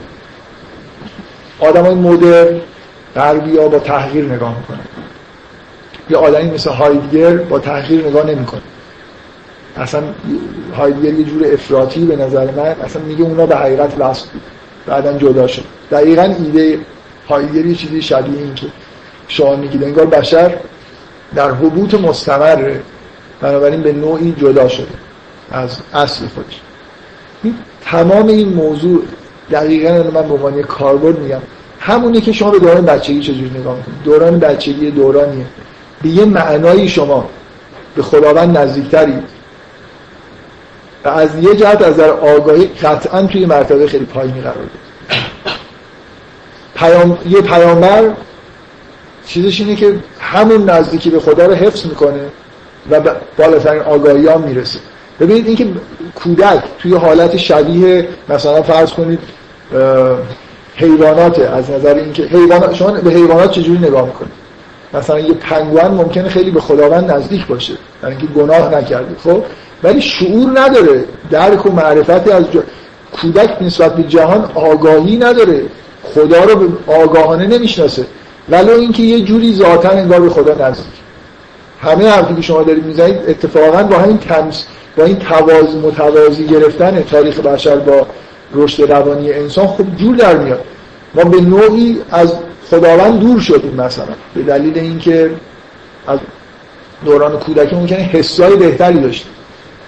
همون مثلا مثلا جاندار پنداری درست غلط بود. ولی الان این دید سیاه علمی که ما به جهان داریم که همه چیز یه ذرات بیجانه حتی شک داریم می‌کنیم که خودمون هم در یه جوری مجموعه از ذرات هستیم و اصلا این کانشستنس ما چیه؟ اصلا هست نیست و اینا. اینکه ممکنه اونا به حقیق... کودک به حقیقت از این نظر نزدیکتره که به هر حال جاندارهای همه جهان جانداره ولی اون داره اشتباهی مثلا پرت و پلا فکر می‌کنه. خب؟ تو به کارهای کودک مثلا نگاه کن. کودک تکلیف نداره ولی واقعا ممکنه یه بچه مثلا بزنه خواهر خودش بکش. گناه هم که نکرده. یعنی کارهای افتضاح ممکنه بچه در دوران اولیه زندگی خودش انجام بده. نظر اخلاقی. اگه بخواد نظر اخلاقی برآورد بکنه. اینکه انسان در ابتدای تاریخ خودش از یه جهاتی به دلیل اینکه زبان و فرهنگ وجود نداشته دقیقا این بحثی که بعد از کلاس شده من دقیقی یادم اومد. چون یه نفر پرسید که برعکس شما سوال شما رو کرد که این ظلم نبوده به اونا که خب بدبخت و عقب افتاده بودن و ما الان مثلا خوشبخت شدیم. من جواب اینه که اصلا اینطوری نیست. تو چرا تصورت اینه که اونایی که فرهنگ ندارن مثل بچه هم دیگه تکلیف هم ندارن. بنابراین یه جوری اصلا همین که رسالتی درشون شریعت نداشتن. نوح به نظر میاد اولین کسی که شریعت آورده دیگه. شریعت بسیار مختصر. ابراهیم هم بعدا یه خورده در زمان موساست که یه دفعه شریعت بزرگ مثلا نازل میشه. بنابراین اینا یه جوری معافیت دارن دیگه. خیلی کارهایی که می‌کنن انگار حساب نیست. نمی‌دونم منظورم فهمیدید یا نه. اینکه آگاهیشون باید تغییر بشه برای اینکه حقیر آگاهیشون. یه جور کودکانه است. ولی اینکه از یه جهاتی ما بیشتر حبوط کردیم این هم خب برای خاطر ببین اونا مثل موجود بی فرهنگ ما فرهنگ غلط داریم. توی فرهنگی به دنیا میایم که حرفای زیادی به ما زده میشه که عمدتا غلطه و یه جوری ذهن ما منحرف می‌کنه. و دقیقا هم تو همون بحث این آیه رو من بهش استناد کردم که تو قرآن میگه که در مورد اولیاء خدا اونایی که خیلی سطحشون بالاست مقربین میگه سلتون من الاولین و قلیل من الاخر. احتمال که یه آدمی به مدارج خیلی بالا برسه جز اون گروه برگزیده انسان ها بشه تو دوران اولیه مثلا قبل از شاید ختم نبوت اگر آخرین رو بعد از پیغمبر ما بگیری اون موقع بیشتر از بعد از ختم نبوت. برای خاطر اینکه فرهنگ در یه حد مینیمالیه بنابراین یه آدم ممکنه بتونه در بره و همه حقایق رو بهتر ببینه. هایگر ایدهش اینه دیگه. میگه که زبان اونا زبانی بود که اعوجاج های زبان ما رو نداشت. شما اگه یه خود با هایگر آشنا باشید هایگر چنان از ریشه شناسی لغات زبان یونانی استفاده می‌کنه به عنوان انگار که چون ریشش اینه پس اینه. می‌خواد بگه متمتیکس چیه؟ میره ریشش رو پیدا می‌کنه میگه متمتیکس اینه. چون یونانی ها از اینجوری واژه رو ساختن. کاملا احساسش اینه که اصلا آدمایی که اون موقع داشتن زبان رو به وجود می آوردن قبل از اینکه این زبان عجر مجری که بعدها همینجوری هی تغییر کرد و چیز بدی شد جهان رو خیلی ارتباط چیزی باش داشتن ارتباط تنگاتنگ و نزدیکی بهش داشتن از واژه خوب درست کردن. ما الان واژه همون اعوجاج پیدا کرده و تمام درکمون از جهان اعوجاج پیدا کرده. به هر اینجا این دو تا نکته با هم قاطی نشه. اینکه انسان اولیه یه جور ممکنه. شما بگید که یه درک هایی نسبت به طبیعت داره که ما نداریم ولی در این حال خیلی از سطح شعور و آگاهی پایینی هم برخورداره. تحقیر کردن آگاهیشون نه تحقیر کردن خودشون. به هر حال فرهنگی به وجود آوردن بچه های خودشون خوردن آدم خوردن دیگه نمی‌دونم هزار تا کار عجیب و غریب کردن هزار جور فرهنگ مشرکانه و مثلا فرض هم جاندار پنداری خیلی رسمی فرهنگشون بوده و اینا همه یه جوری در طوفان نوح مثلا یه مرحله انگار کره زمین شسته میشه و از یه جایی دوباره داستان شروع میشه. این شباهت داره به ماجرایی که برای همه ما اتفاق. کلیاتش من می‌خوام بگم که شباهت داره. من می‌خوام به حضرت حضرت ابراهیم یه استدلال معروفی داره در قرآن که خب سرش بحث هست که این استدلال یعنی چی؟ که میاد اول ستاره ها رو می‌بینه بعد ماه رو می‌بینه بعد خورشید رو می‌بینه بعد میگه که من به خداوند ایمان آوردم. استدلال یعنی چی؟ یعنی واقعا از ابراهیم ستاره ها و خورشید و ماه و اشتباهی گرفت. بعضیا تصورشون اینه که انگار از ابراهیم حتی من دیدم مثلا یه جوری من که تو غار بزرگ شده تا دوره نوجوانی یه دفعه اومده از غار بیرون برای همین انگار چی نمی‌دونه. یه داستانی هست توی زبان تو فرهنگ ما بهش میگن حی ابن یخزان ابن سینا بعضی این داستان این شکلی نوشتن. برای اینکه تصور جالبی اگه فکر بکنید که یه نفر در دوران بلوغ یه دفعه جهان رو ببینه. چه چیزی در جهان می‌بینه. ما در واقع یه از دوران کودکی شروع می‌کنیم و به تدریج جهان می‌بینیم. بعضی از شگفتی های جهان ما رو دیگه خیلی به شگفتی با نمیداریم ابراهیم یه خود شبیه حی ابن یعزان رفتار می‌کنه. این اومده بیرون میگه پروردگار من کیه؟ بعد اولین چیز ستاره می‌بینه میگه ستاره است. بعد ماه می‌بینه بعد خورشید می‌بینه. بعدم به این نتیجه می‌رسه که نه. هیچ کدوم اینا نیست. این دیدن یعنی متحد چی اشتباه گرفتن رب با ستاره با ماه و خورشید می‌تونه یه تمثیل خیلی خیلی خوب باشه. از مرحله که انگار همه ما به نوعی طی می‌کنیم. که شما در, در واقع اولین چیزی که کودک اگه حرفای لکان رو قبول بکنید که کودک وقتی به دنیا میاد انگار به دنبال غیر هست. می‌خواد یه جوری یه, چیزی در جهان هست که این به نوعی در می‌خواد بهش خودش آویزون بکنه. و حالا اولین چیز اینه که یه تصور مبهمی از کل جهان داره مثل اینکه چشم بچه اولی که به دنیا میاد هنوز تمایز بین اشیا هم نمی‌بینه. و انگار داره یه جهگاهی از دنیا می‌بینه. چیزی شبیه چیزی که ما به آسمان که نگاه می‌کنیم ستاره ها رو می‌بینیم ماه تمثیل خوبی از مادره و خورشید تمثیل خوبی از پدر.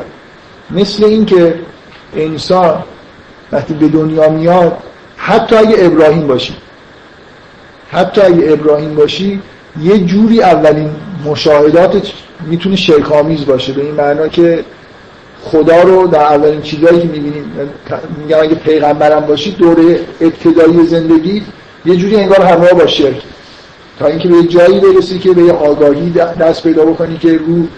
بنابراین ابراهیم هیچ بعید نیست که داره یه جوری از حالت درونی خیلی خیلی چیز خودش صحبت می‌کنه. خیلی ابتدایی خودش صحبت می‌کنه. اولین چیزی که نظر انسان می‌تونه جلب بکنه یه چیزی شبیه ستاره هاست. بعد ماه و بعد خورشیدی با نظمی که کم توی روانکاوی بیان میشه از اینکه اون مسیر غیر بزرگی که ما در واقع دنبالش هستیم چجوری در واقع طی میشه به نوعی با حرفایی که لکان می‌زنه شبیه. من نمی‌خوام بگم که لکان دقیقا داره یه چیزی شبیه عین همین میگه. ولی اینکه ما یه مرحله ای داریم که انگار مادر همه چیزه. و بعد پدر توی مکتب لکان اینجوریه که پدری که جدایی بین فرزند و مادر ایجاد می‌کنه. و این جدایی خب خیلی هم از نظر لکان خاصیت های خاصی داره. در واقع پدر رو در پدر رو به عنوان قانون گذار توی ذهن بشر تثبیت می‌کنه. اصطلاحی که توی مکتب لکان هست نام پدر در واقع از همینجا میاد که پدر انگار باعث جدایی کودک با مادر میشه و پدر بخارت پدری که تمایز انگار ایجاد میشه بین کودک و مادر. و یه جوری انگار جانشین مادر میشه و نهایتا این مراحل رشد باید بگذره و ما به جایی برسیم که خداوند رو به عنوان رب خودمون بشناسیم. اگه برای ابراهیم به عنوان موجود استثنایی این اتفاق در لحظه های اول زندگی انگار افتاده و خیلی زود رب خودش رو پیدا کرده و اینجوری داره بیان می‌کنه و برای دیگران با تمثیل ستاره و ماه و خورشید بیان داره می‌کنه حالت درونی که تجربه کرده. برای ماها ممکنه خیلی طول بکشه. من بارها به این اشاره کردم منبع اصلی شرک توی همه انسان ها همیشه این بوده و هنوز هم هست یه جور وابستگی به والده. یعنی شما از یه حالت وابستگی از روانی به والدین باید خودتون رو نجات بدید تا به استقلال برسید و توحید حاصل نمیشه مگر اینکه شما این وابستگی هایی که به غیر خدا دارید رو در واقع از خودتون دور بکنید. و هیچ وابستگی عمیق‌تر از وابستگی انسان تو کودکی به مادر و پدر نیست. و اینکه توی مراحل رشد به طور طبیعی ما بتونیم وابستگی ها رو پشت سر بذاریم بدون اینکه جایگزین های قلابی در واقع جاشون بذاریم کاری که به طور طبیعی ما می‌کنیم. شما مثلا وقتی که میرید مدرسه ممکنه معلمتون جای پدرتون بگید به هر حال اون حالت به اصطلاح اطاعت بی غیر و شرطی که شاید نسبت پدر احساس می‌کردی حالا نسبت به جا نسبت به معلم بعد نسبت به یه فضای کلی که تو جامعه هست جایگزینش بشه و اینا همه در واقع چیزایی که تسعید شده اون وابستگی های شرکامیزی که ما توی اولین لحظه های تولد خودمون هممون داریم داشتیم. بنابراین این سوال که آیا ابراهیم داره واقعا مرتکب شرک میشه یا نه؟ اگه اینو برگردونید که ابراهیم داره یه سیمولیشنی از اتفاقات ابتدای در واقع زندگی همه انسان ها که دیگه گناه هم به یه معنی محسوب نمیشه ارائه میده خب میشه گفت که ابراهیم داره از حالات درونی خودش و دروغ هم نمیگه. صحنه سازی هم نمی‌کنه. مثل اینکه شبیه اون چیزی که در درونش اتفاق افتاده رو یه جوری داره به بیرون نسبت من به هر حال اینکه اول ستاره ها هستن بعدا ماه هستن و بعدا خورشید هست در حالی که اگه شبه ماه طبعا همون اولش از ستاره چیزتره یه جوری به نظر می‌رسه اصولا عجیب بودن این استدلال دیگه نمی‌دونم. من, فکر می‌کنم این استدلال یه احتیاجی به توجیه داره که ابراهیم چی داره میگه. سوالایی که اصلا چی داره میگه؟ چرا ستاره و ما و خورشید به این ترتیب ظاهر میشن؟ و آیا داره مثلا کلک می‌زنه؟ می‌خواد صحنه سازی بکنه که قومش باورشون بشه؟ یا این کاری که داره می‌کنه که در واقع یه جوری انگار اون چیزی که برای همه انسان ها اتفاق میفته رو داره شبیه سازی می‌کنه. ولی اینطوری نیست که برای خودش اتفاق نیفتاده باشه.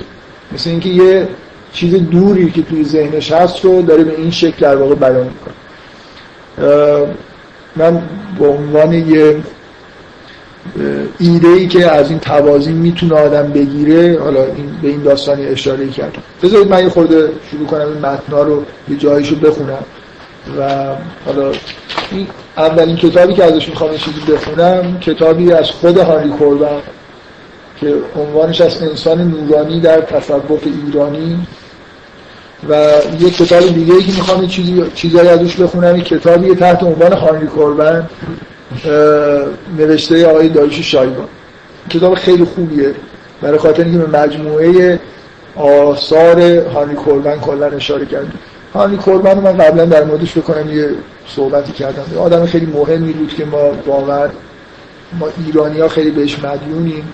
یه آدم فرانسوی متخصص هایدگر که از یه جایی تو زندگیش عاشق سهروردی شد و اومد به یه عالمه از زبانهای دنیا آشنا بود. آدم خاصی بود دیگه از نظر محقق بودن فیلسوف بزرگی بود تو فرانسه. تقریبا فرانسوی ها هایدگر رو از طریق هانی کوربن میشناختن و هنوزم می‌شناسن. این ترجمه های هانی یه دوره تو زندگیش کارهای هایدگر رو ترجمه کرده به فرانسوی شناس میدتشون و بعد که اومد ایران دنبال سوروردی و بعد نه اینجا غیر سوروردی چیزای دیگه هم چیزای خوب دیگه هم هست. مثلا اون ایران کم کم ساکن ایران شد و اینجا برای خودش یه حلقه درس و از شاگردی و استادی برای خودش داشت. خیلی از آدمایی که الان می‌بینید توی حلقه هانی کربن بودن انجمن حکمت فلسفه ایران بنیان گذاری کرد. و خدمت بزرگی که به ما کرده اینه که یه عالمه از این متون قدیمی که خاک میخوردن نسخه خطیش تفسیر نشده بود و چاپ نشده بود و سعی کرد و چاپ کرد. مثلا اون الحر العاشرین که من اون جلسه های سوره میونی گفتم تفسیر هانی کربن و خیلی چیزا. تمام کارهای سهروردی یه عالم به فرانسه برای معرفی این کتاب نوشته ملا صدرا تقریبا شناخت جهان غرب از فرهنگ اسلامی مخصوصا ایرانی نهایتا تو ابن سینا متوقف شده بود. یعنی فیلسوف که می‌گفتن به نظرش ابن رشد بیشتر می‌رسید و یه مقدار ابن سینا. و از ابن سینا به عنوان اینکه طبیب بزرگی بوده در توی قرون وسطا خیلی تاثیرگذار بوده کتاب قانونش اینجوری میشناختنش. و اینکه بعد از ابن سینا این همه تحولاتی که توی فلسفه و مثلا حکمت اسلامی مخصوصا تو ایران اتفاق افتاده تقریبا هیچی نمی‌دونستن. یه مقدار ابن عربی رو میشناختن از طریق اکارت. یعنی که اکارت یه بخشی از خصوص رو ترجمه کرده. ولی قربان کلا یه دید جامعه کتاب مفصلی نوشته چند جلدی تحت عنوان اسلام ایرانی فکر می‌کنم. اگه اشتباه نکنم. عرفان ایرانی نیست اسلام ایرانی. اون کتاب خیلی مفصل و جالبی چون متاسفانه به فارسی ترجمه نشده ولی هر جایی که من یه اشاره هایی می‌بینم به حرفایی که اونجا زده در مورد کتاب خیلی جامع و جالب. فکر می‌کنم کسی توی ایران زمان معاصر به اندازه هانی کردن متون ایرانی رو میشناخت متون ایرانی به معنای چه زبان ایرانی چه عربی که ایرانی ها نوشته بودن. و تعصبی هم ایرانی به اون معنا نداشت ولی خصوصا به فرهنگ شیعه علاقه خاص پیدا کرده بود. و طبعا ایران براش یه برداشت های عرفانی شیعه برای کربن خیلی جاذبه داشت. معتقد بود که نوع به اصطلاح برداشتی که عرفای ایرانی و عرفای شیعه از مفهوم ولایت مثلا دارن به عنوان چیزی که منقطع نمیشه این براش خیلی جذاب بود. من نمی‌خوام اجزای چیزایی که برای جذاب بود حس بزنم که چیا بود اینا چیزایی بود که روش تاکید می‌کرد. من شنیدم که توی جلسات خصوصی می‌گفت که می‌گفت ما شیعیان باید اینجوری بکنیم. کم کم شیعه شده بود در از هیچ وقت تغییر دین به دنیا چیزی رو اعلام نکرد ولی به نظر می‌رسه خیلی علاقه خاصی. ایزوتسا هم هیچ وقت مسلمون شدن اعلام نکرد. یعنی اینا اومدن ایزوتسا اومده بود اینجا ساکن بود دیگه. ویلایی داشت شماره شهر همه می‌رفتن. هفته یه بار عرفان اسلامی درس می‌داد خیلی این علمایی که الان ما داریم همشون شاگردای ایزوتسا هم بودن. هانی قربانی علاقه و رابطه بسیار خاص و جالبی با علامه طباطبایی داشت. مثلا کلا یه مقدار شاید اون شخصیتی که قربان رو خیلی جذب کرد ایران موند و اینا علامه طباطبایی بود مرتب با هم دیگه یه نشست و برخواستایی داشتن. های بینانی یه بار تعریف می‌کرد که یه جلسه تهران بوده با که کربن یه عده‌ای جمع می‌شدن که علامه طباطبایی هر هفته از قم میومده تهران تو این جلسه شرکت می‌کرد میگه من براش بلیط اتوبوس می‌گرفتم سوار می‌شدیم. خودش هم میومده خیلی موقع جوون بوده گیلانی گیلانی رو احتمالا می‌شناسید. اخیرا کتاب جالبی نوشته. خلاص بعدم علامه رو برمیگردونم اینقدر برای حلقه کربن جاذبه داشته که علامه طباطبایی از قم پاشه بیاد بگذاریم. آیه داریش شایگان آیه سید حسین نصر اینا همه مال همین حلقه هستن آقای دینانی بوده. اگه اشتباه نکنم این موقعی آقای برمی شناس ما که فوت کرد که بود اسمش؟ آشتیانی. آقای آشتیانی فکر می‌کنم شرکت می‌کرده. برحال آدم های خیلی سطح بالای مثلا در عرفان نظری توی تهران و اطراف تهران با هان کرمانی ارتباطات داشتن خب بذارید من از این یه قطعه هایی که نوشته خود کربنه در مورد علا دوله سمنانی و ایده هایی که ایده جالبی که داره در مورد لطایف ارتباط بین انبیا. عنوان این یه فصلی از این کتابه. این کتاب کلا در مورد نور و نور سبز و سیاه و این چیزاست و اشاره هایی که عرفای این اسلامی به شهود نور در مراحل رشد خودشون داشتن. این چیزی که من دارم می‌خونم از فصل ششم این کتابه که عنوان فصل هست هفت پیامبر هستی است و اختصاص هم داره به آراء علا دوله سمنانی که یکی از عرفای خیلی بزرگ سمنانه بله. هستیت.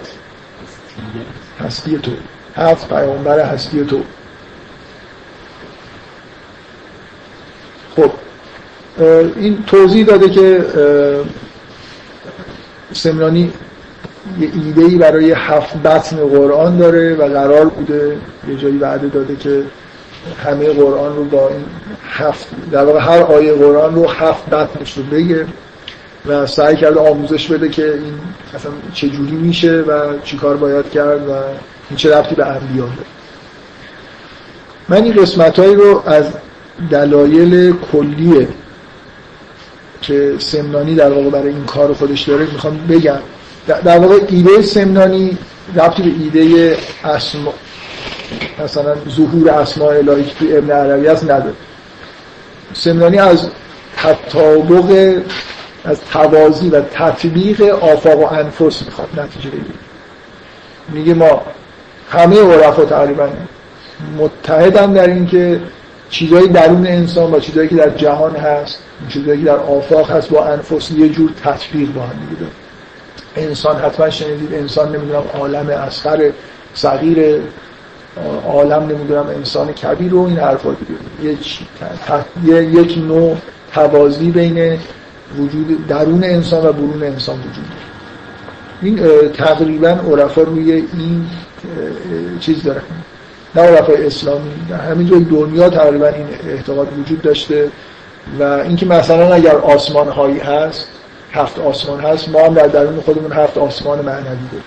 اگه نمی‌دونم زمین در جهان هست ما جسم خودمون رو داریم. و همینطور یعنی یه جور تطابق تمثیلی بین جهان و درون انسان وجود داره.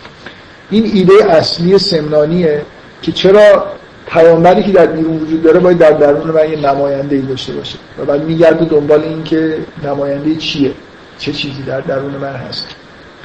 اینو هانری کورن عنوان اسمش گذاشته قانون همراستایی. میگه قانون همراستایی که به این گزارشگری های هنجار میبخشد و چیزی نیست جز قانونی که به همه گزارش های مینوی هنجار میبخشد. و می‌تواند چنین به گفته آید. و می‌تواند به چنین به گفته میان رخدادهای جهان بیرونی و رخدادهای درونی جان همانندی هست. میان اون که سمنانی زمان آفاقی یا زمان افقها یا زمان افقی مینامد. همان زمان فیزیکی برشمارنده تاریخ که با جنبش ستارگان به چشم ستارگان به چشم آمدنی اداره میشه به زمان انفسی یا زمان روانی یعنی اون تاریخ انبیا جز زمان آفاقه. تاریخ آفاق و در درون من یه زمان انفسی وجود داره. بنابراین به این دلیل مراحل سیر بیرون و درون باید با هم دیگه تطبیق داشته باشه من برای همه متن نمی‌خونم. می‌خوام این هفت پیامبر و هفت لطیفه به قول سمنانی رو بگم که چیا هست. مثلا سمنانی سمنانی حرفی که می‌زنیم میگه هفت مرحله روشن از نظر رشد معنوی در انسان وجود داره. و اینا قابل مشاهده است برای کسی که رشد مراحل رشد معنوی رو طی می‌کنه. و هر کدوم این مراحل نور مخصوص خودشون داره این مشاهدات مثلا عارف به نوعی جلوه می‌کنه و دیده میشه. اینجا عنوان لطایف رو اندام های لطیف ترجمه کرده. کلا از لطایف سبعه صحبت می‌کنه سمنانی لطایف سبعه مثلا اولین لطیفه لطیفه بهش میگه لطیفه غالبیه. غالبیه با غاف. اولین چیزی که در وجود انسان هست من بذارید یه خورده اینو بخونم. میگه نخستین این اندام های لطیف. انگار در درون ما یه غیر از این اندام هایی که شما می‌بینید اندام های دیگه وجود داره که اینا توی مراحل رشد حالا هر کسی ممکنه این انداماش خوب رشد بکنن یا نکنن. یا آدمی که به نهایت سیر می‌رسه این اندام های هفتگانش رشد نخستین این اندام های لطیف اندام جسمانی لطیف نامیده میشن. اشاره به غالب و جسم انسان. این اندام ناساز با پیکر جسمانی انسان از جریانی ساخته می شود که بذارید این چیزاشو نخونم. خیلی وارد جزئیات نشه. اولین لطیفه لطیفه غالبی است. و طبعا به شکلگیری جسم انسان یعنی به همون چیزی که حالا اگه اون شکلی هم بهش نگاه بکنید از اون توازی بخواید نتیجه بگیرید از نظر سمنانی در اندام شناسی عرفانی این اندام به گونه نمادین آدم هستی از نامیده میشن این مرحله که داری شکل می‌گیری مثلا یه جوری حالت غالبت داره شکل غالب به معنای جسم نیست اینجا. ولی به ظاهر مثلا غالب انسان اندام دوم در رده است که با نفس هم راستایی داره سمنانی بهش میگه لطیفه نفسی. نه چیزی که جایگاه فرایندهای روحانی است بلکه چیزی که جایگاه فرایندهای حیاتی عالی و روح حس کننده زندگی است. مثل مراحل اولیه تشکیل شدن انگار ذهن. یه جور ذهنه نه نفسیه که میگه دقیقا تاکید اینه که این نفس به معنای نفس حیات عالی و نمی‌دونم به معنای نفس روح فرایند روحانی نیست. نه چیزی که جایگاه فرایندهای روحانی است بلکه چیزی که جایگاه فرایندهای حیات عالی با آ الف عالی و روح حس کننده زندگی است.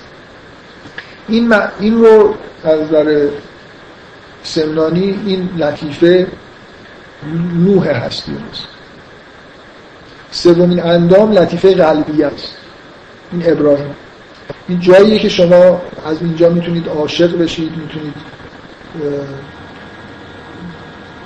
مسلم بشید یا مسلم نشید. به احوال قلبی انسان انسان از ابتدا این احوال قلبی رو به این معنا نداره. از یه جایی در مراحل رشدش احوال قلبی پیدا که سومین اندام لطیف اندام دل است که جنین فرزند رمزی در اون چهره می‌گیرن این مرواریدی از فرزند چیزی نیست جز اندام لطیفی که خود راستین یا فردیت شخصی شخصی راستین آدمی خواهد بود. که بهش میگه لطیفه انانیه انانیه ایده سمنانی اینه که از اینجاست که یه جوری من به یه معنای انگار در انسان ظاهر میشه توی لطیفه قلبی است. و این اون چیزیه که بعدا قراره که در انسان خودش باشه انتباه من روحانی نیست. اشاره ای که به این من روحانی می شود که فرزندی نقش بسته در دل عارف خواهد بود بیدرنگ برای ما روشن می کند که چرا به این مرکز لطیف دل نام ابراهیم هستیت دادن. چهارمین اندام لطیف لطیفه سرویه است اشتباه نکنم. ننوشته ولی من یه متن انگلیسی هم دارم که جدول داره اینا خورده چهارمیش لطایف و, لطایف و سریه که اینجا ایمان عنوان این یه جدولیه که مثلا فرض کنید میگه که لطایف القلبیه انسان.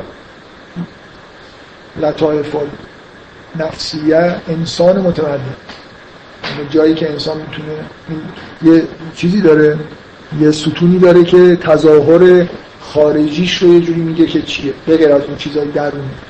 و برای قلبیه مسلم در واقع میشه کسی که مرحله رو داره میگذرونه و برای سریه مؤمن.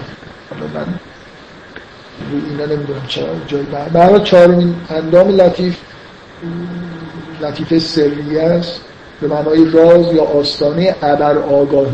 من دفعه قبل گفتم که حالا با همون ایده های چیزی که نگاه کنید از ابراهیم به بعد به مراحلی از رشد تا ابراهیمش چون انگار تا مرحله بلوغه همه ما تا حدودی انگار مشترکی مراحل این شکلی رو طی می‌کنیم. ولی از یه جایی به بعد از موسی به بعدش باید انتظار داشته باشید که دیگه مسئول خودتونه که این مراحل رو طی کرده باشید یا نه. اینجا حرف از اینه که اندام چهارم آستانه ابر آگاهی در انسان. یه جور یا این همون جایگاه و اندام گفتگوی صمیمی مناجات. ارتباط نهانی یا نماز محرمانه است و موسای هست.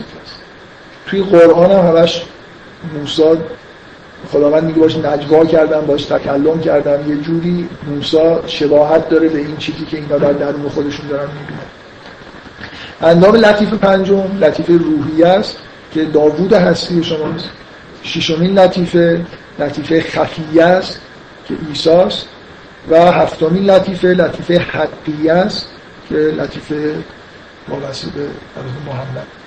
بنابراین این هفت لطیفه روحانی که اینا اعتقاد دارن در درونشون هست و هر کدوم با این رنگی ظاهر میشه. رنگ لطیفه اول سیاه خاکستری مثلا رنگ اینا معتقدن که در اون دوره دوره شهود عرفانی نورهای اینجوری ظاهر میشه. خارج از مثلا اختیار خدا آدما در حضرت نوح آبی رنگ در حضرت در لطیفه سوم سرخ بعد در چهارمی موسا یادم نیست. داوود زرد عیسی سیاه درخشانه یه عالم در مورد این نور سیاه. عرفای دیگه بحث کردن و در مورد حضرت محمد سبز درخشان در مورد موسی سفید.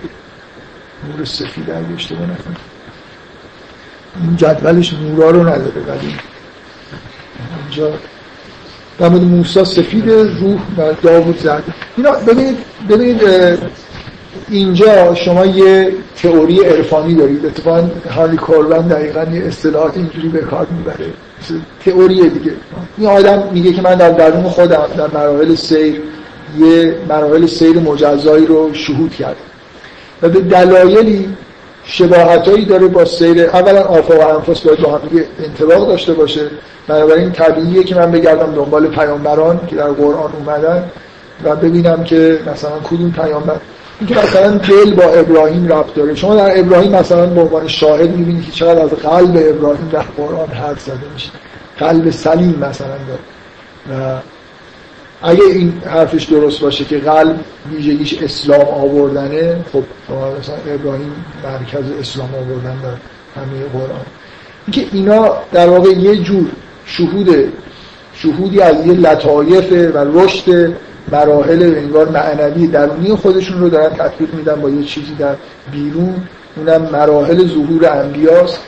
و چیزی که سمرانی با سراحت میگه میگه این رو درک بکنید که ببینید که از توی این داستان قرآن چقدر برای مراحل سیر خودتون می‌تونید چیز در بیارید. یه لحظه اجازه بدید. من میل دارم که به اصطلاح برخوردی که در این حالی که برای من هر, هر مثلا این حرف جزو حرفایی که خیلی جذابه و فکر می‌کنم کلیتش جوری درسته رنگا رو نمی‌دونم درست کرد ولی یه جوری مثلا فرض کنید یه تطبیق کلی بین پیامبران و حالات درونی به نظر من درسته. ولی من به انتقاد دارم میگم که دقیقا عرفان و عرفای ما این ایراد همیشه تو کارشون هست. که نه به جنبه اجتماعی کاری داره نه به جنبه سیاسی کار داره. غرق در رشد فردی خودشون هستن. این واقعا نقصیه که توی عرفان ما وجود داشته. و برای همینی که وقتی مغلا حمله کردن در حالی که ما در اوج این چیزای عرفانی خودمون بودیم هیچکی آسینی بالا نزد به غیر از نجم الدین کبرا که در رنگ اختلاف داره با زمرانی نجم الدین کبرا تنها عارف شهیدیه که رسما رفته مثلا با پیروانش جنگیده. مقابل مغلا وایسته این غرق شدن توی رشد فردی این حرف برای من جذاب نیست که برید داستان قرآن رو بخونید ببینید چه چیزایی میشه ازش برای رشد درونی ما خود بفهم. اولا از این ور اگه بشه اون ورش فهمیدم ارزش داره به اضافه اینکه شما مثلا داستان بنی اسرائیلی که می‌خونید داستان موسی رو می‌خونید یه عالم در مورد نحوه مثلا فرض کنید های جامعه در مقابل شریعت و دین توش نکته وجود داره. یعنی من همه این تخلف های بنی اسرائیل رو هم بیام تعبیر درونی بکنم. تمام نمی‌دونم حرفایی که برخوردهایی که برای موسی پیش همه اینا رو برگردونم به مسائل درونی خودم. در حالی که اینا به وضوح اگر تمثیلی برای چیزهای درونی هم باشن ولی به وضوح دارن این چیز در مورد جامعه و تاریخ بشر میگن در مورد جامعه بشری میگن و اینکه اصولا دین وقتی وارد جامعه میشه چه مشکلاتی به وجود میاد. و یه جور هشدار هستن برای مسلمانایی که در آینده جامعه دینی دارن تشکیل میدن. یعنی من یه مشکلی که با عرفان دارم و فکر می‌کنم مشکل عرفان مشکل من نیست این قسمتی این رنگا رو نمی‌دونم چی به چی مشکل منه. ولی اون قسمت که این آدما اصلا تمام قرآن رو انگار می‌خوام بخونن فقط برای رشد فردی خودشون استفاده بکنن. در این حالی که رشد فردی خیلی مهمه ولی قرآن جنبه های اجتماعی داره جنبه های سیاسی داره و یا عالمی تو این داستان های انبیا چیزایی هست از برخورد موسی با فرعون گرفته. موسی و فرعون از نظر عرفا برخورد نفس اماره با مثلا فرض کنید عقل. غالبا خیلی زیاد هم در مورد صحبت کرده حتی ابن عربی هم یه جاهایی اشاره این شکلی داره. در عین حالی که می‌تونه یه همچین تمثیلی باشه ولی برخورد اونجا مسائل سیاسی مطرح به معنی تنها جای قرآنه که به وضوح مسائل سیاسی هم یعنی در یه بارگاه یه تمدن بزرگ بشری که بزرگترین قدرت مثلا سیاسی دنیاست یه اتفاقایی داره میفته یه پادشاهی اکثر عملاش رابطش با اطرافیانش اینا همه توش نکاتی وجود داره که نباید اینا. اگه من تمام تاریخ انبیا رو به معنای تم... یعنی گاهی عرفا جوری برخورد می‌کنن که انگار خداوند می‌خواد در مورد همین لطایف درون ما صحبت بکنه. چون این جای خورده پیچیدگی وجود داره رفته یه سری داستان گفته برای و اون داستان ها به این طوری گفته شدن که اشاره باشن به این چیز در که این شکلی نیست. یعنی تمام اون چیزی که در قرآن اومده مسائل رشد فردی نیست. خود اون داستان موسی و فرعون و بنی اسرائیل و تخلف بنی اسرائیل کلی در واقع نکات سیاسی اجتماعی توش هست که ربطی مستقیما به لطایف به لطیفه سریه نداره. خیلی هم علانیه است. سریه این رشد جسمی و فردی اولا شاملش میشه اولا ثانی این که یعنی چی رشد. این که غالبیه و از جسمی. نه ببین غالبیه غالب جسمته. تاکید یعنی جسمانی به معنای این, این واقعا معتقده که اینا لطایفی که دارن رشد می‌کنن. اندام های درونی هستن مثل این حرفایی که می‌زنن میگن که همه آدمای حاله مثلا نورانی داره تو غالبت یه چیز در درونت شکل می‌گیره. غالبت یه چیز لطیفی که این بهش میگه غالبیه در درونت هست. به جسمت مربوطه به کالبدت مربوطه. غالبی نه این کالبدی. آره جسم یه چیز تحقق مثلا جسمانی حالا یه وجود توه. ولی این یه جور یه اندام لطیفتر در درون خودش. اینا زمان دارن یا نه؟ صد درصد. یعنی اینا به دنبال هم دیگه رشد. بعد اون وقتی که مختاری ما تو رشدشون میاد صد درصد از یه جایی به بعد که هستید از کجا به وضوح از ابراهیم به بعدش که هستید یعنی تو به نظر میاد که هرچی جسمانی تر و ابتدایی تر ذهنت مثلا داره شکل می‌گیره خب. از یه جایی به بعد همون تصور عمومی که ما داریم هم شکلی. من چرا میگم از داستان ابراهیم به بعد یه خورده مربوط به آدمای خاص ممکنه بشه و تو ممکنه بعضی از اشاره هایی که به توی مثلا داستان عیسی هست اصلا نفهمی به ربط هم نداشته باشه. اصلا ما به اون اندام فرض کن که مربوط به حضرت عیسی میشه نرسیدیم مثلا در درون ما. اون جوانه هم نزده بنابراین درسی هم ازش نمیدیم نور سیاه روشن دیدید شما تا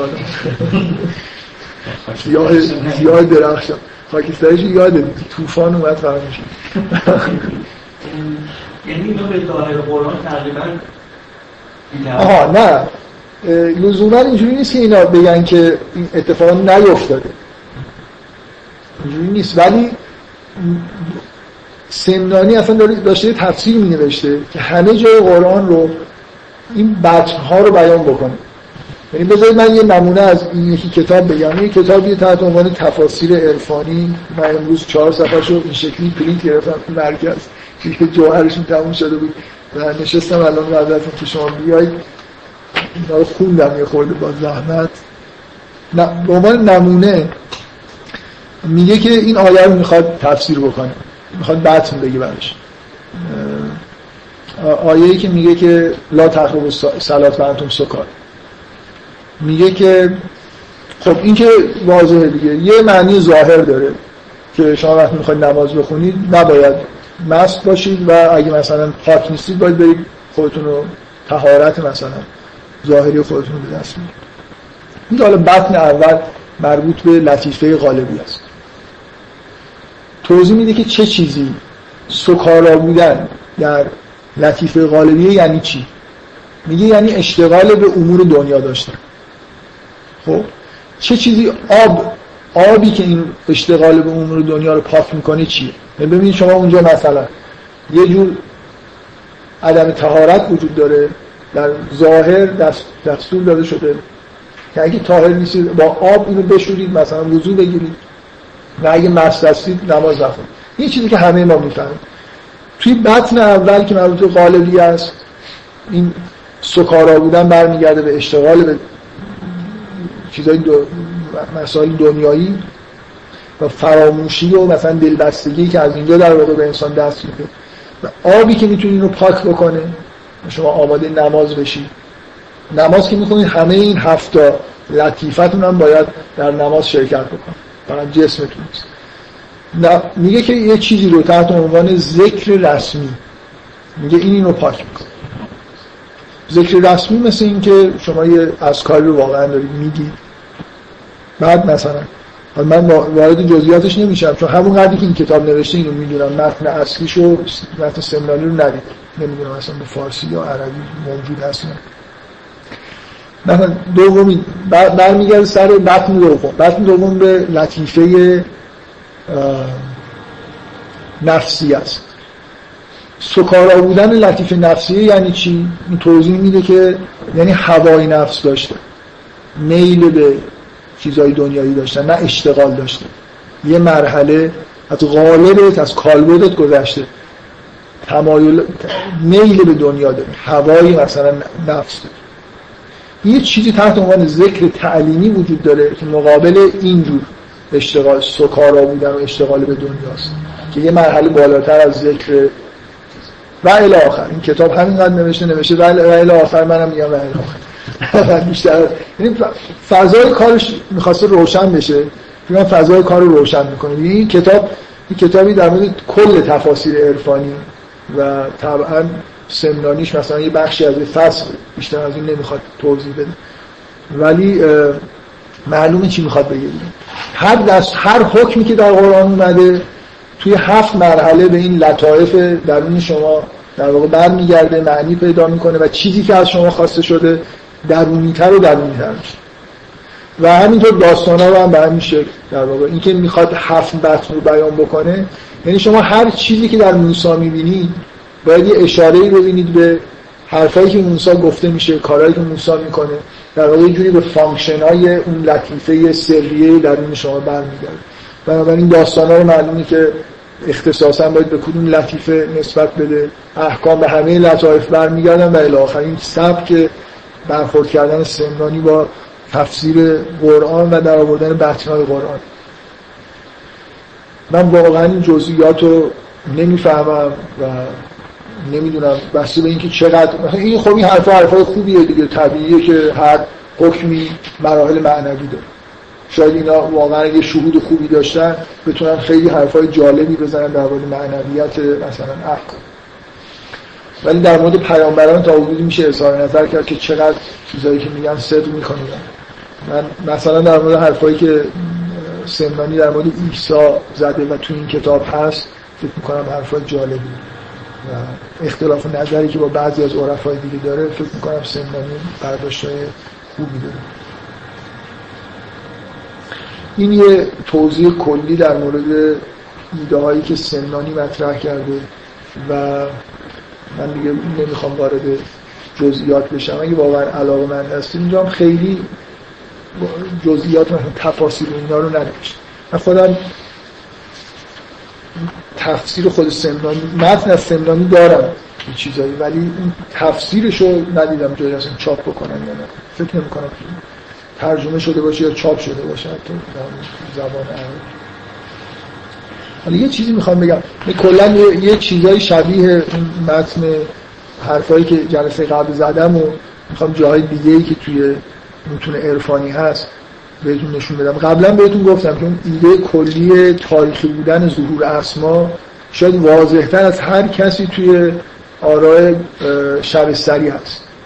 یه بیت معروفی هم هست و این آقای فردیدم که خیلی علاقه داشت به این ایده بیشتر به همون شعر گلشن راز در واقع اشاره می‌کنه. یعنی بیان واضحه که در مراحل تاریخی اسمای خاصی غلبه می‌کنن و جانشین اسمای قبلی میشه و انبیا از همینجا در گلشن راست که یه عالم شرح و تفسیر داره. شرح تفسیری که خیلی معروفه و خیلی ربط داره به این کاری این حرفی من دارم می‌زنم یعنی این قسمتش خیلی بس داده شرح لاهیجی. می‌خوام یه قسمتی از آراء لاهیجی رو بگم.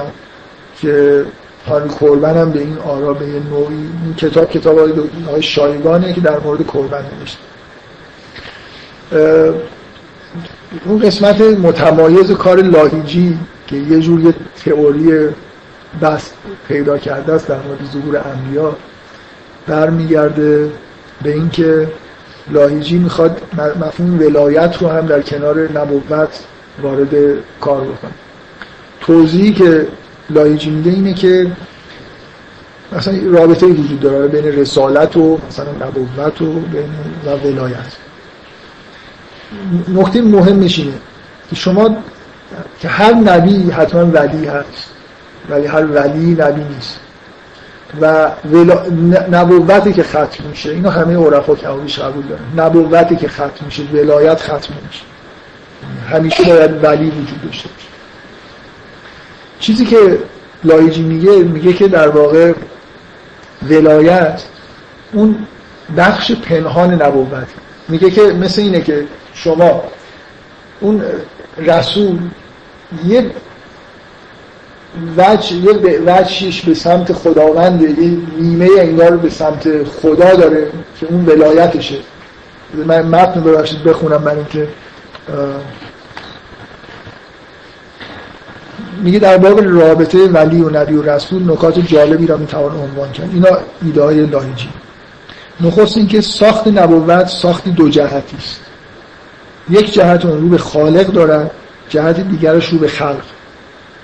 ما اون جهت رو به خلق رو مثلا رسول و نبی اسمشو می‌ذاریم. یه جهتی رو به خالق داره که ولایته. ولایت رو مردم نمی‌بینن. ولایت اون بچه پنهان رو به خدای این آدم هست.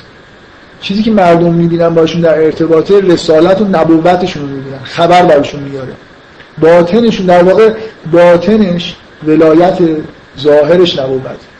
چیزی که رو به خلق جنبه اجتماعی پیدا می‌کنه میاد مثلا پیامایی میده. ممکنه در واقع نکته اینه. ممکنه یه نفر اون باطن رو داشته باشه ولی ظاهر نشه دیگه. لزوما اون باطن ظاهر نمیشه. خداوند بعضی از این اولیا رو بهشون رسالت میده نبوت میده و مثلا شروع می‌کنه تبلیغ کرد ساخت نبوت ساخت دو جهتی است که یک جهت رو به خالق دارد جهت دیگرش رو به خلق.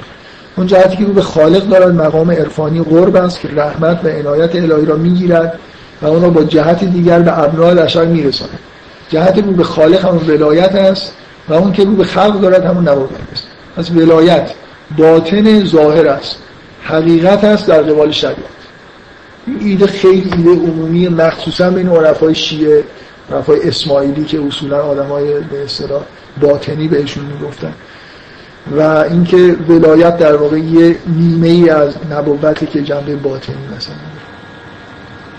بذارید من جزئیاتش نکنم.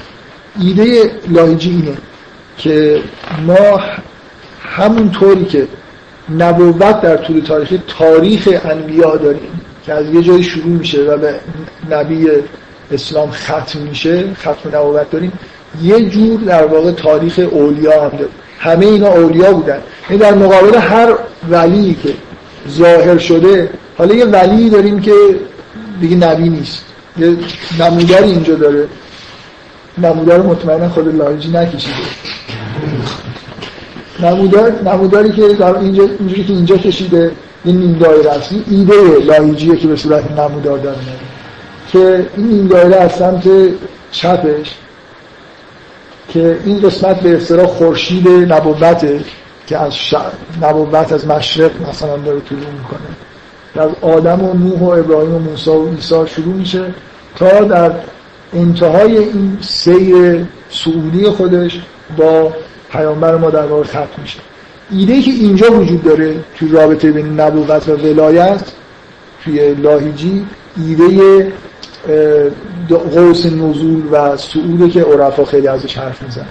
که در قرآن میگه که خداوندی که خلق کرده خلقنا و اینا نوعیدو تمام جهان رو از خدا صادر شده و بعد قرار به خداوند برگرده. رسیدن به انتهای جهان و قیامت یه جوری برگشتن همه مخلوقات انگار به خداوند این چیزی که اینجا در ایده اصلیه اینه که انبیا در قوس نزول خلقتن و به انتهایی می‌رسن. بعد یه جایی که به آخر و زمان از پیغمبر ما به بعد انگار دوره آخر و زمان دوره که خلقت انگار داره جمع میشه در مقابل هر نبی یه ولی ظهور می‌کنه. دیگه نبوت نداره ولی یه جوری توازی بین ظهور اولیا و انبیا هست بنابراین لاهیجی به عنوان آدمی که تفکر شیعی داره تفکر شیعی داره او امام ها رو امام ها رو در واقع در مقابل در قوس برگشت در مقابل انبیا قرار بنابراین اگه ایدای لاهیجی رو مثلا یه نفر بپذیره به نوعی باید یه توازی حالا بین تاریخ انبیا اگر قائل بود با یه چیزهایی در جهان در درون ما یا در هر جایی حالا بین تاریخ اولیا هم تاریخ امام ها هم باید یه جور توازی با همون چیزهایی که اونجا در واقع قائل بوده قائل بشه. اینکه کدوم امام در مقابل کدوم نبی قرار می‌گیره این توازی چجوری شکل می‌گیره حداقل لاهیجی هیچ ایده ای نداره به غیر از تاکید زیاد روی اینکه وقتی که پیامبر به انتها می‌رسه حضرت عیسی و حضرت علی در مقابل همدیگه هستن. به عنوان واضح ترین چیزی که تعجب نکنید از این حرف که وضوعش از این جهتی که هر دو جنبه از الوهیت داره نظر لاهیجی معادل غربی یا رجوعی مسیح از حضرت علی بن ابی طالبه که همچنان که مسیح دارای الوهیت بود. علی نیز در بین اولیا یگانه کسی است که دارای الوهیت است. اینو به معنای الوهیت حالا مسیحی اون شکلی نگیرید. یا مثلا اینکه خود حضرت علی خداست. ولی اینکه یه جنبه شبیه از مسیح بر حضرت علی نه. منظورش نیست.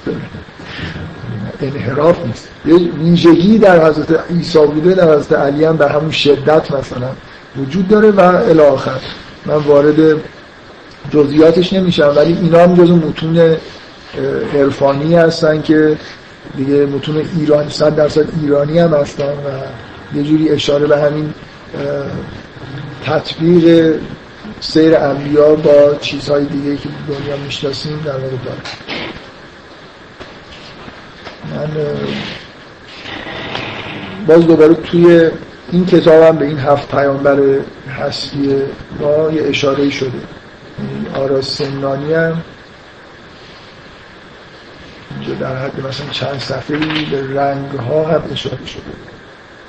این مختصرتر از اون چیزی که اونجا هست اینجا هم به نوعی در مورد آرای سندانی چیزی داره. بفهم خیلی صحبت شده این خب امام زمان رو خیلی می‌تونست نزدیکتر از حضرت مهدی بگیره چرا این کار نکرده این تنها بحث چیز تاریخی هم داشته باشه. من چی باید در جوابش بگم نه اینکه سوال من سوال می‌کنم. این تناظر در نیست کار تناظر ایشون رو برقرار چیز تاریخی نداره یه تئوری داره ایشون در مورد رابطه بین ولایت و نبوت و اینکه از یه جای کلی میاد حرفش واقعا مسئولی نیست. اینکه بعد از اینکه چیزایی ظهور کردن یه دورانی میاد که انگار باطنشون هست و ظاهرشون نیست. یه ایده کلی این شکلی داره که در کلا در قوس نزول سود یه تفاوتایی هست. و این ایده کلی بهش میگه که نبوت باید در مقابلش ولایت قرار بگیره. ولایتی که دیگه شامل رسالت و نبوت اون معنای رسمیش نیست. بعد حالا شما حرف اینه که چرا داره مثلا فرض کنید قوس نزول زمانی کاملا می‌گیره. یعنی مثلا اون ولی پیامبران اومدن و پیامبر خط شده از این به ترتیب باید چیز دیگه قوس داره برمیگرده مثلا بعدی کسی باشه که مقابل ایساس و الاخر اگه اون ایده کلی قوس نزول سودش درسته خب این ترتیب رو می‌خواد رعایت کنه. ولی من نمی‌دونم که لایکی پیش رفته در انتباق دادن امام ها به انبیا. نمی‌دونم دوازده تا پیغمبری که می‌خواد بذاره کیا هستن. چون هفت تا که اونجا توی لطایف مثلا سمنانی هستن مشخص شد کیا. ولی اینجا اینکه این چجوری می‌خواد این دوازده تا رو به اصطلاح بذاره و چه ویژگی هایی رو می‌خواد تطبیق بده که یه جوری مثلا توازی معقول به نظر برسه من نمی‌دونم خب حرفای شیطنت آمیزی می‌خوام بزنم ولی صرف نظر می‌کنم. خب من این جلسه رو حقیقتش از اولی که این بحث سوره مریم شروع شد تو ذهنم بود که این کارو بکنم. یعنی یه بار حداقل یه سری متنای عرفانی بیارم براتون بخونم که یه جوری قانعتون بکنم که اینجا چیزای جالبی به اضافه این که قانعتون بکنم که باید خود احتیاط. یعنی می‌تونم اشاره نکنم به اینکه مجموع دین کبرا و سندانی رنگاش فرق می‌کنه. ولی شهود عرفانی چیزی نیست که شما بخواید. مثلا بگید که اینا عرفای بزرگی بودن. مثلا ابن عربی میگه من ارواح پیغمبر رو دیدم و اسماعیل نبوده اسحاق بوده. ما بگیم آره چون میگه من دیدم. پس درست داره اینکه ایده های جالبی اینجا هست. ممکنه اصلا به ذهن شما نرسه. اینکه یه لطایفی مثلا در درون من وجود داره اینا شهودن این چیزا رو درک می‌کنن و شباهتش رو با انبیا درک می‌کنن ممکنه اصلا من شما به ذهنمون نرسه ولی متنا منبع الهام خوبی هست. به شرط اینکه تعهدتون نسبت به متن حفظ بکنید. و اگه اینا یه چیزی گفتن به نظرتون با متن سازگار نیست علکی همینجوری به استناد اینکه گفتن من بارها اینو گفتم بازم تکرار می‌کنم. عرفا معمولا حرفای خیلی خوبی می‌زنن. ولی تو ارجاعش به متن گاهی کاملا اشتباه می‌کنه یعنی خود اصل حرف ممکنه جالب باشه ولی استدلال متنیش غلط باشه. بنابراین کلا متون عرفانی و متون خیلی با ارزشی هستن که خیلی ایده های جالبی در واقع توش پرورنده شده و شما می‌تونید ازش استفاده بکنید. ممکنه به درد این بخورن که یه بحث خیلی معنوی و عمیقی رو تو قرآن بهتر درک بکنید. و یه راه دیگه هم اینه که خودتون سیر و سلوک بکنید و دیگه محتاج این چیزا نباشید محتاج این مسنا نباشید و برید مستقیما ببینید با ارواح انبیا ملاقات بکنید ببینید کی بوده خلاصه. حتی اگر سیر و سلوک کردین هم به شهود خودتون اونقدر اعتماد نکنید بکنم ابن عربی سرمشق خوبیه. برای در شهود عرفانی هم انگار یه خطاهایی هست که پیغمبر نیستن که مثلا یه محافظت بشن و به نوعی مثلا دچار خطا نشن. هر حال من امیدوارم که حس رو به وجود آورده باشم که تو هر متن عرفانی تفسیر باشه نباشه مثلا متون شعرهای عرفانی معمولا ایده های جذاب و جالبی هست که به درد مثلا یه جور درک مثلا سمبولیک معانی سمبولیک قرآن حالا بعضی چیزا هم نگفتم برای خاطر اینکه خیلی حرفای محکمی ممکنه نباشه.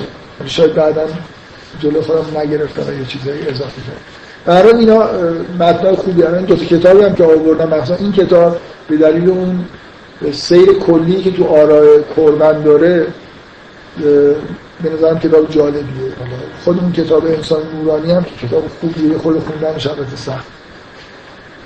یه کتابی داره به اسم عرض ملکوت همین کار. واقعا خوندن سخت برای خاطر اینکه جغرافی های درباره هفت اقلیم و اعتقادات جغرافیایی که اینا به طور تمثیلی داشتن. یه جغرافیای تمثیلی خیلی یعنی من واقعا تا این کتاب ندیده بودم نمی‌دونستم این این دست پیدا کرده. شهرهایی هست این همش تمثیلی و سمبولیکه ولی خیلی جالبه. یه مثل یه جهان معنوی که برای خودشون ساختن یه نویسنده معاصری ما داریم به اسم فاکنر. ما میشناسیدش یا این برای خودش یه دنیا درست کرده بود که همه داستاناش هم همونجا میگذشت. تو شهریه. دیگه این قدم داستاناش اونجا گذاشته آدماش خیابوناش همین چیز دیگه معلومه. یه اسم چیزی هم داره. میگن تو اتاق کارش هم نقشه شهر رو خیلی بزرگ پشتش زده بود. همیشه خودش هم فراموش نکنه که خیابونا کدوم به کدوم می‌رسه یه جهانی برای خودش خلق کرده بود و همه شخصیت رو زندگی می‌کردن. داستان ها با اینکه داستان مجزایی هستن ولی همه داستان فاطمه همونجا اتفاق میفته حالا عرفا برای خودشون یه جغرافیای کلی درست کردن از زمین و اینکه مثلا خور غلیا و نمی‌دونم یه سری اصطلاحات دارن. برای خودشون خیلی معنی داره. این کوربانی کتاب مفصلی داره تحت عنوان ارز ملکوت. که درباره همین جغرافیاست و کتاب سختی به خاطر اینکه خیلی چیز معلوم از کجا اومده. حالا یه انبوهی از اطلاعات در مورد جهانی که ما نمی‌شناسیم اونجا میشه پیدا در حال کورمن رو من توصیه می‌کنم که به عنوان منبع موثق می‌تونید بهش مراجعه بکنید. سلیقه خوبی هم داشته تو انتخاب کردن متونی که تصمیم کرده معمولا متون جالب رو تصمیم